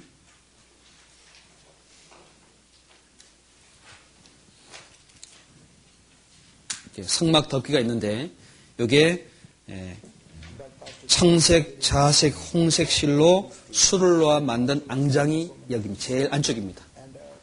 그 다음은 염소 털로 만든 앙장입니다. 그 다음 붉은 물을 들인 수양 가지로 덮고 제일 바깥은 해달 가죽입니다. 그러니까 겉에서 볼 땐 초라하는데 들어가 보면은 점점점 화려해요. 밖에서 볼 때는 초라해 보지만 그 안에 들어가 보면 아름다움이 수놓아 있는 것처럼 주님의 모습의 외모와 그 중심은 너무너무 차이가 있는 겁니다. 그래서 그 가운데 주님의 거룩함이 아름다움이 있는 것을 이 성막의 덮개를 통해서도 보여주시고 또 떡상은 여기 있는 떡상. 이 떡상은 주님이 생명이 떡이 되신 예수님. 이 촛대는 주님이 빛 되신 예수님. 이 금향단은 중부 기도하고 계신 예수님. 이 지성소에 있는 이 휘장은 성소와 있는 휘장은 뭐죠? 주님이 육체가 찢겨짐으로 길을 열어주신 예수님. 주님이 피 흘리고 죽으실 때 성막 휘장이 위에서부터 아래로 쫙 찢어졌지요. 그 예수님이 육체를 가리킨다고 되어 있습니다. 히브리 10장 19절에 20절에 언약계는 주님이 임재하고 속죄하고 교제하는 자리입니다. 그 성막문은 항상 동쪽을 향해 떠 있습니다. 해가 뜨는 쪽을 향해, 향해 있고 유다 지파가 선임이요. 주님이 해와 같이 유다 지파를 통해 오신다는 것은 그림자고 성수 안에는 금양단이 있고 밖에는 노제단이 있습니다. 상막 안에 성수 안에는 금양단, 밖에는 못제단. 밖에서 주님이 심판을 받으시고 또 하나님 앞에 중보 기도하시는 주님에 대한 그림자라고 할 수 있습니다. 제사장은 피를 가지고 금양로 가지고 들어가요. 피를 뿌리고 향을 피웁니다. 주님 피 흘리고 항상 하나님 앞에 중보 기도하는 주님에 대한 모습의 그림자입니다. 그래서 이, 이 오늘은, 오늘은 성막 배우는 시간이 아니기, 아니기 때문에 이 성막에 대한 내용은 이 인물에 자세히 나와 있으니까 하나하나 참고해 보시면 도움이 될 겁니다. 잠깐 이 성막을 왜 배워야 되는가 13페이지만 잠깐 봅시다. 큰 것만 잠깐 보죠. 첫째, 이 성막을 왜 배우게 하느냐, 왜 하나님이 만들게 하느냐, 하나님과 만날 수 있는 길을 만들어주기 위한 있는 겁니다. 25장, 출애굽 25장을 잠깐 보십시다. 출애굽 25장 21절에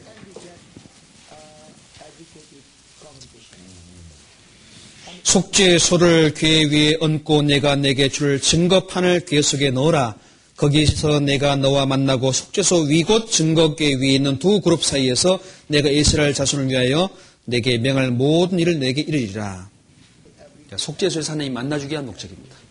만나서 속죄하고 하나님의 명할, 명할 모든 걸 다 알려주시는 그래서 상막을 그들에게 주신 겁니다. 그리고 예수님을 상막을 배운 예수님에 대한 지혜를 우리가 자세히 배울 수 있습니다. 상막은 특징이 있죠. 죄인을 구원하는 장소입니다. 상막은 성령이 인도하는 것이 무엇인지를 보여주는 자리입니다. 예, 구름 기둥과 불 기둥이 떠오르면 가야 되잖아요. 성령의 인도하심에 대한 그림자지요. 출발 신호가 불 기둥과 구름 기둥입니다. 방향 신호도 돼요. 어느 쪽 방향인지 구름 기둥, 불 기둥 보면 탁 보입니다. 사랑의 신호예요.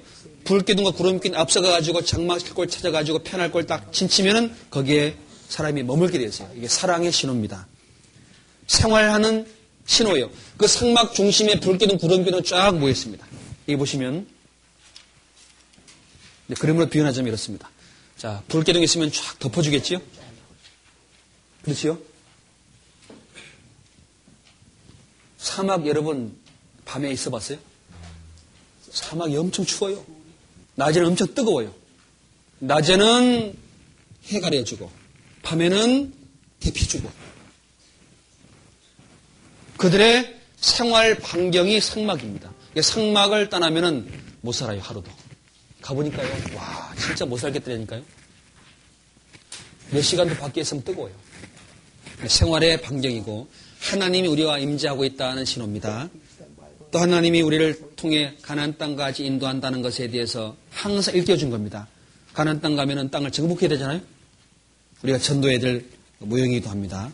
그래서 이 상막을 우리가 배움으로 영혼 속에 교훈이 될 수 있어요. 신앙생활 속에 내가 진짜 구원을 확실하게 받았는지, 그리고 내 죄가 주님의 은혜로 피 흘림으로 사함 받았는지, 내 생활은 물두멍 앞에 손 씻는 대장들이 비춰보고 손 씻는데 내 생활은 정결한지, 촛대를 비춰보면서 내 생활에 어둠은 없는지, 떡상을 생각하면서 주님의 몸과 주님의 고난에 내가 참여하는지, 분양단의 모습 보면서 내가 하나님의 뜻대로 기도하고 있는지, 이 모든 것이 다 상막 속에서 나옵니다. 상막 속에서.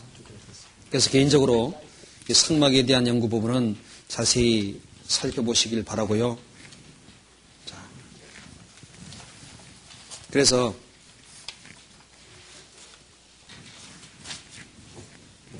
이게 프린터물에 1, 1페이지 잠깐 봅시다. 1페이지.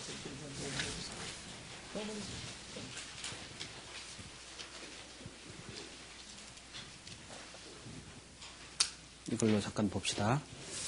자, 오늘 결론으로 이제 출애굽계 중요한 다섯 가지 사건, 하나님의 사람 모세에 대한 교훈, 유월절 어린 양에 대한 사건을 통해 그 피의 의미와 그 어, 가운데 먹는 양식과 생활, 홍해의 통과 사건, 그 다음에 율법을 수여하시고 그리고 이스라엘 민족의 범죄에 대한 의미, 성막에 대한 설계와 완성, 그리고 주님이 임재한 것에 대한 충만, 이 모습이 신앙생활에 함축되어 있습니다. 전부 다가.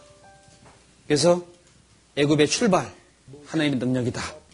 율법의 기록은 하나님의 거룩함이다. 상막의 기록은 하나님의 지혜다. 이 내용을 딱 마음에 구분해가지고 나눠드린 이 내용을 참고를 해가지고 집에 가서 시간 날 때 성경을 잘이 출애굽 연구해 놓으시면은 아마 생활하는데 앞으로 신앙생활 속에 많은 유익이 될 거라고 믿습니다. 기도하겠습니다. 자비로우신 주님 감사합니다. 저희를 구원해 주시고 주님의 말씀과 은혜 아래 함께 교제할 수 있도록 도와주신 것 감사합니다. 함께 출애굽기에 기록된 말씀을 통해 교훈을 받은 저희들 들은 말씀이 우리 마음에 화합되고 하나님의 뜻 가운데 동행할 수 있도록 주님이 도와주시옵소서. 이스라엘 민족의 역사 속에 당했던 그 짧은 시간의 교훈들이 이 마지막 때 사는 저희들의 삶 속에 투영되어 하나님의 온전하시고 기뻐한 뜻을 분별, 기뻐하시는 뜻을 분별하고 하나님을 섬기며 주님 앞에 갈 때까지 행할 수 있도록 도와주시옵소서. 모든 것 주님께 감사드리며 언제나 저를 사랑해 주시는 우리 주 예수 이름으로 기도드렸습니다. 아멘.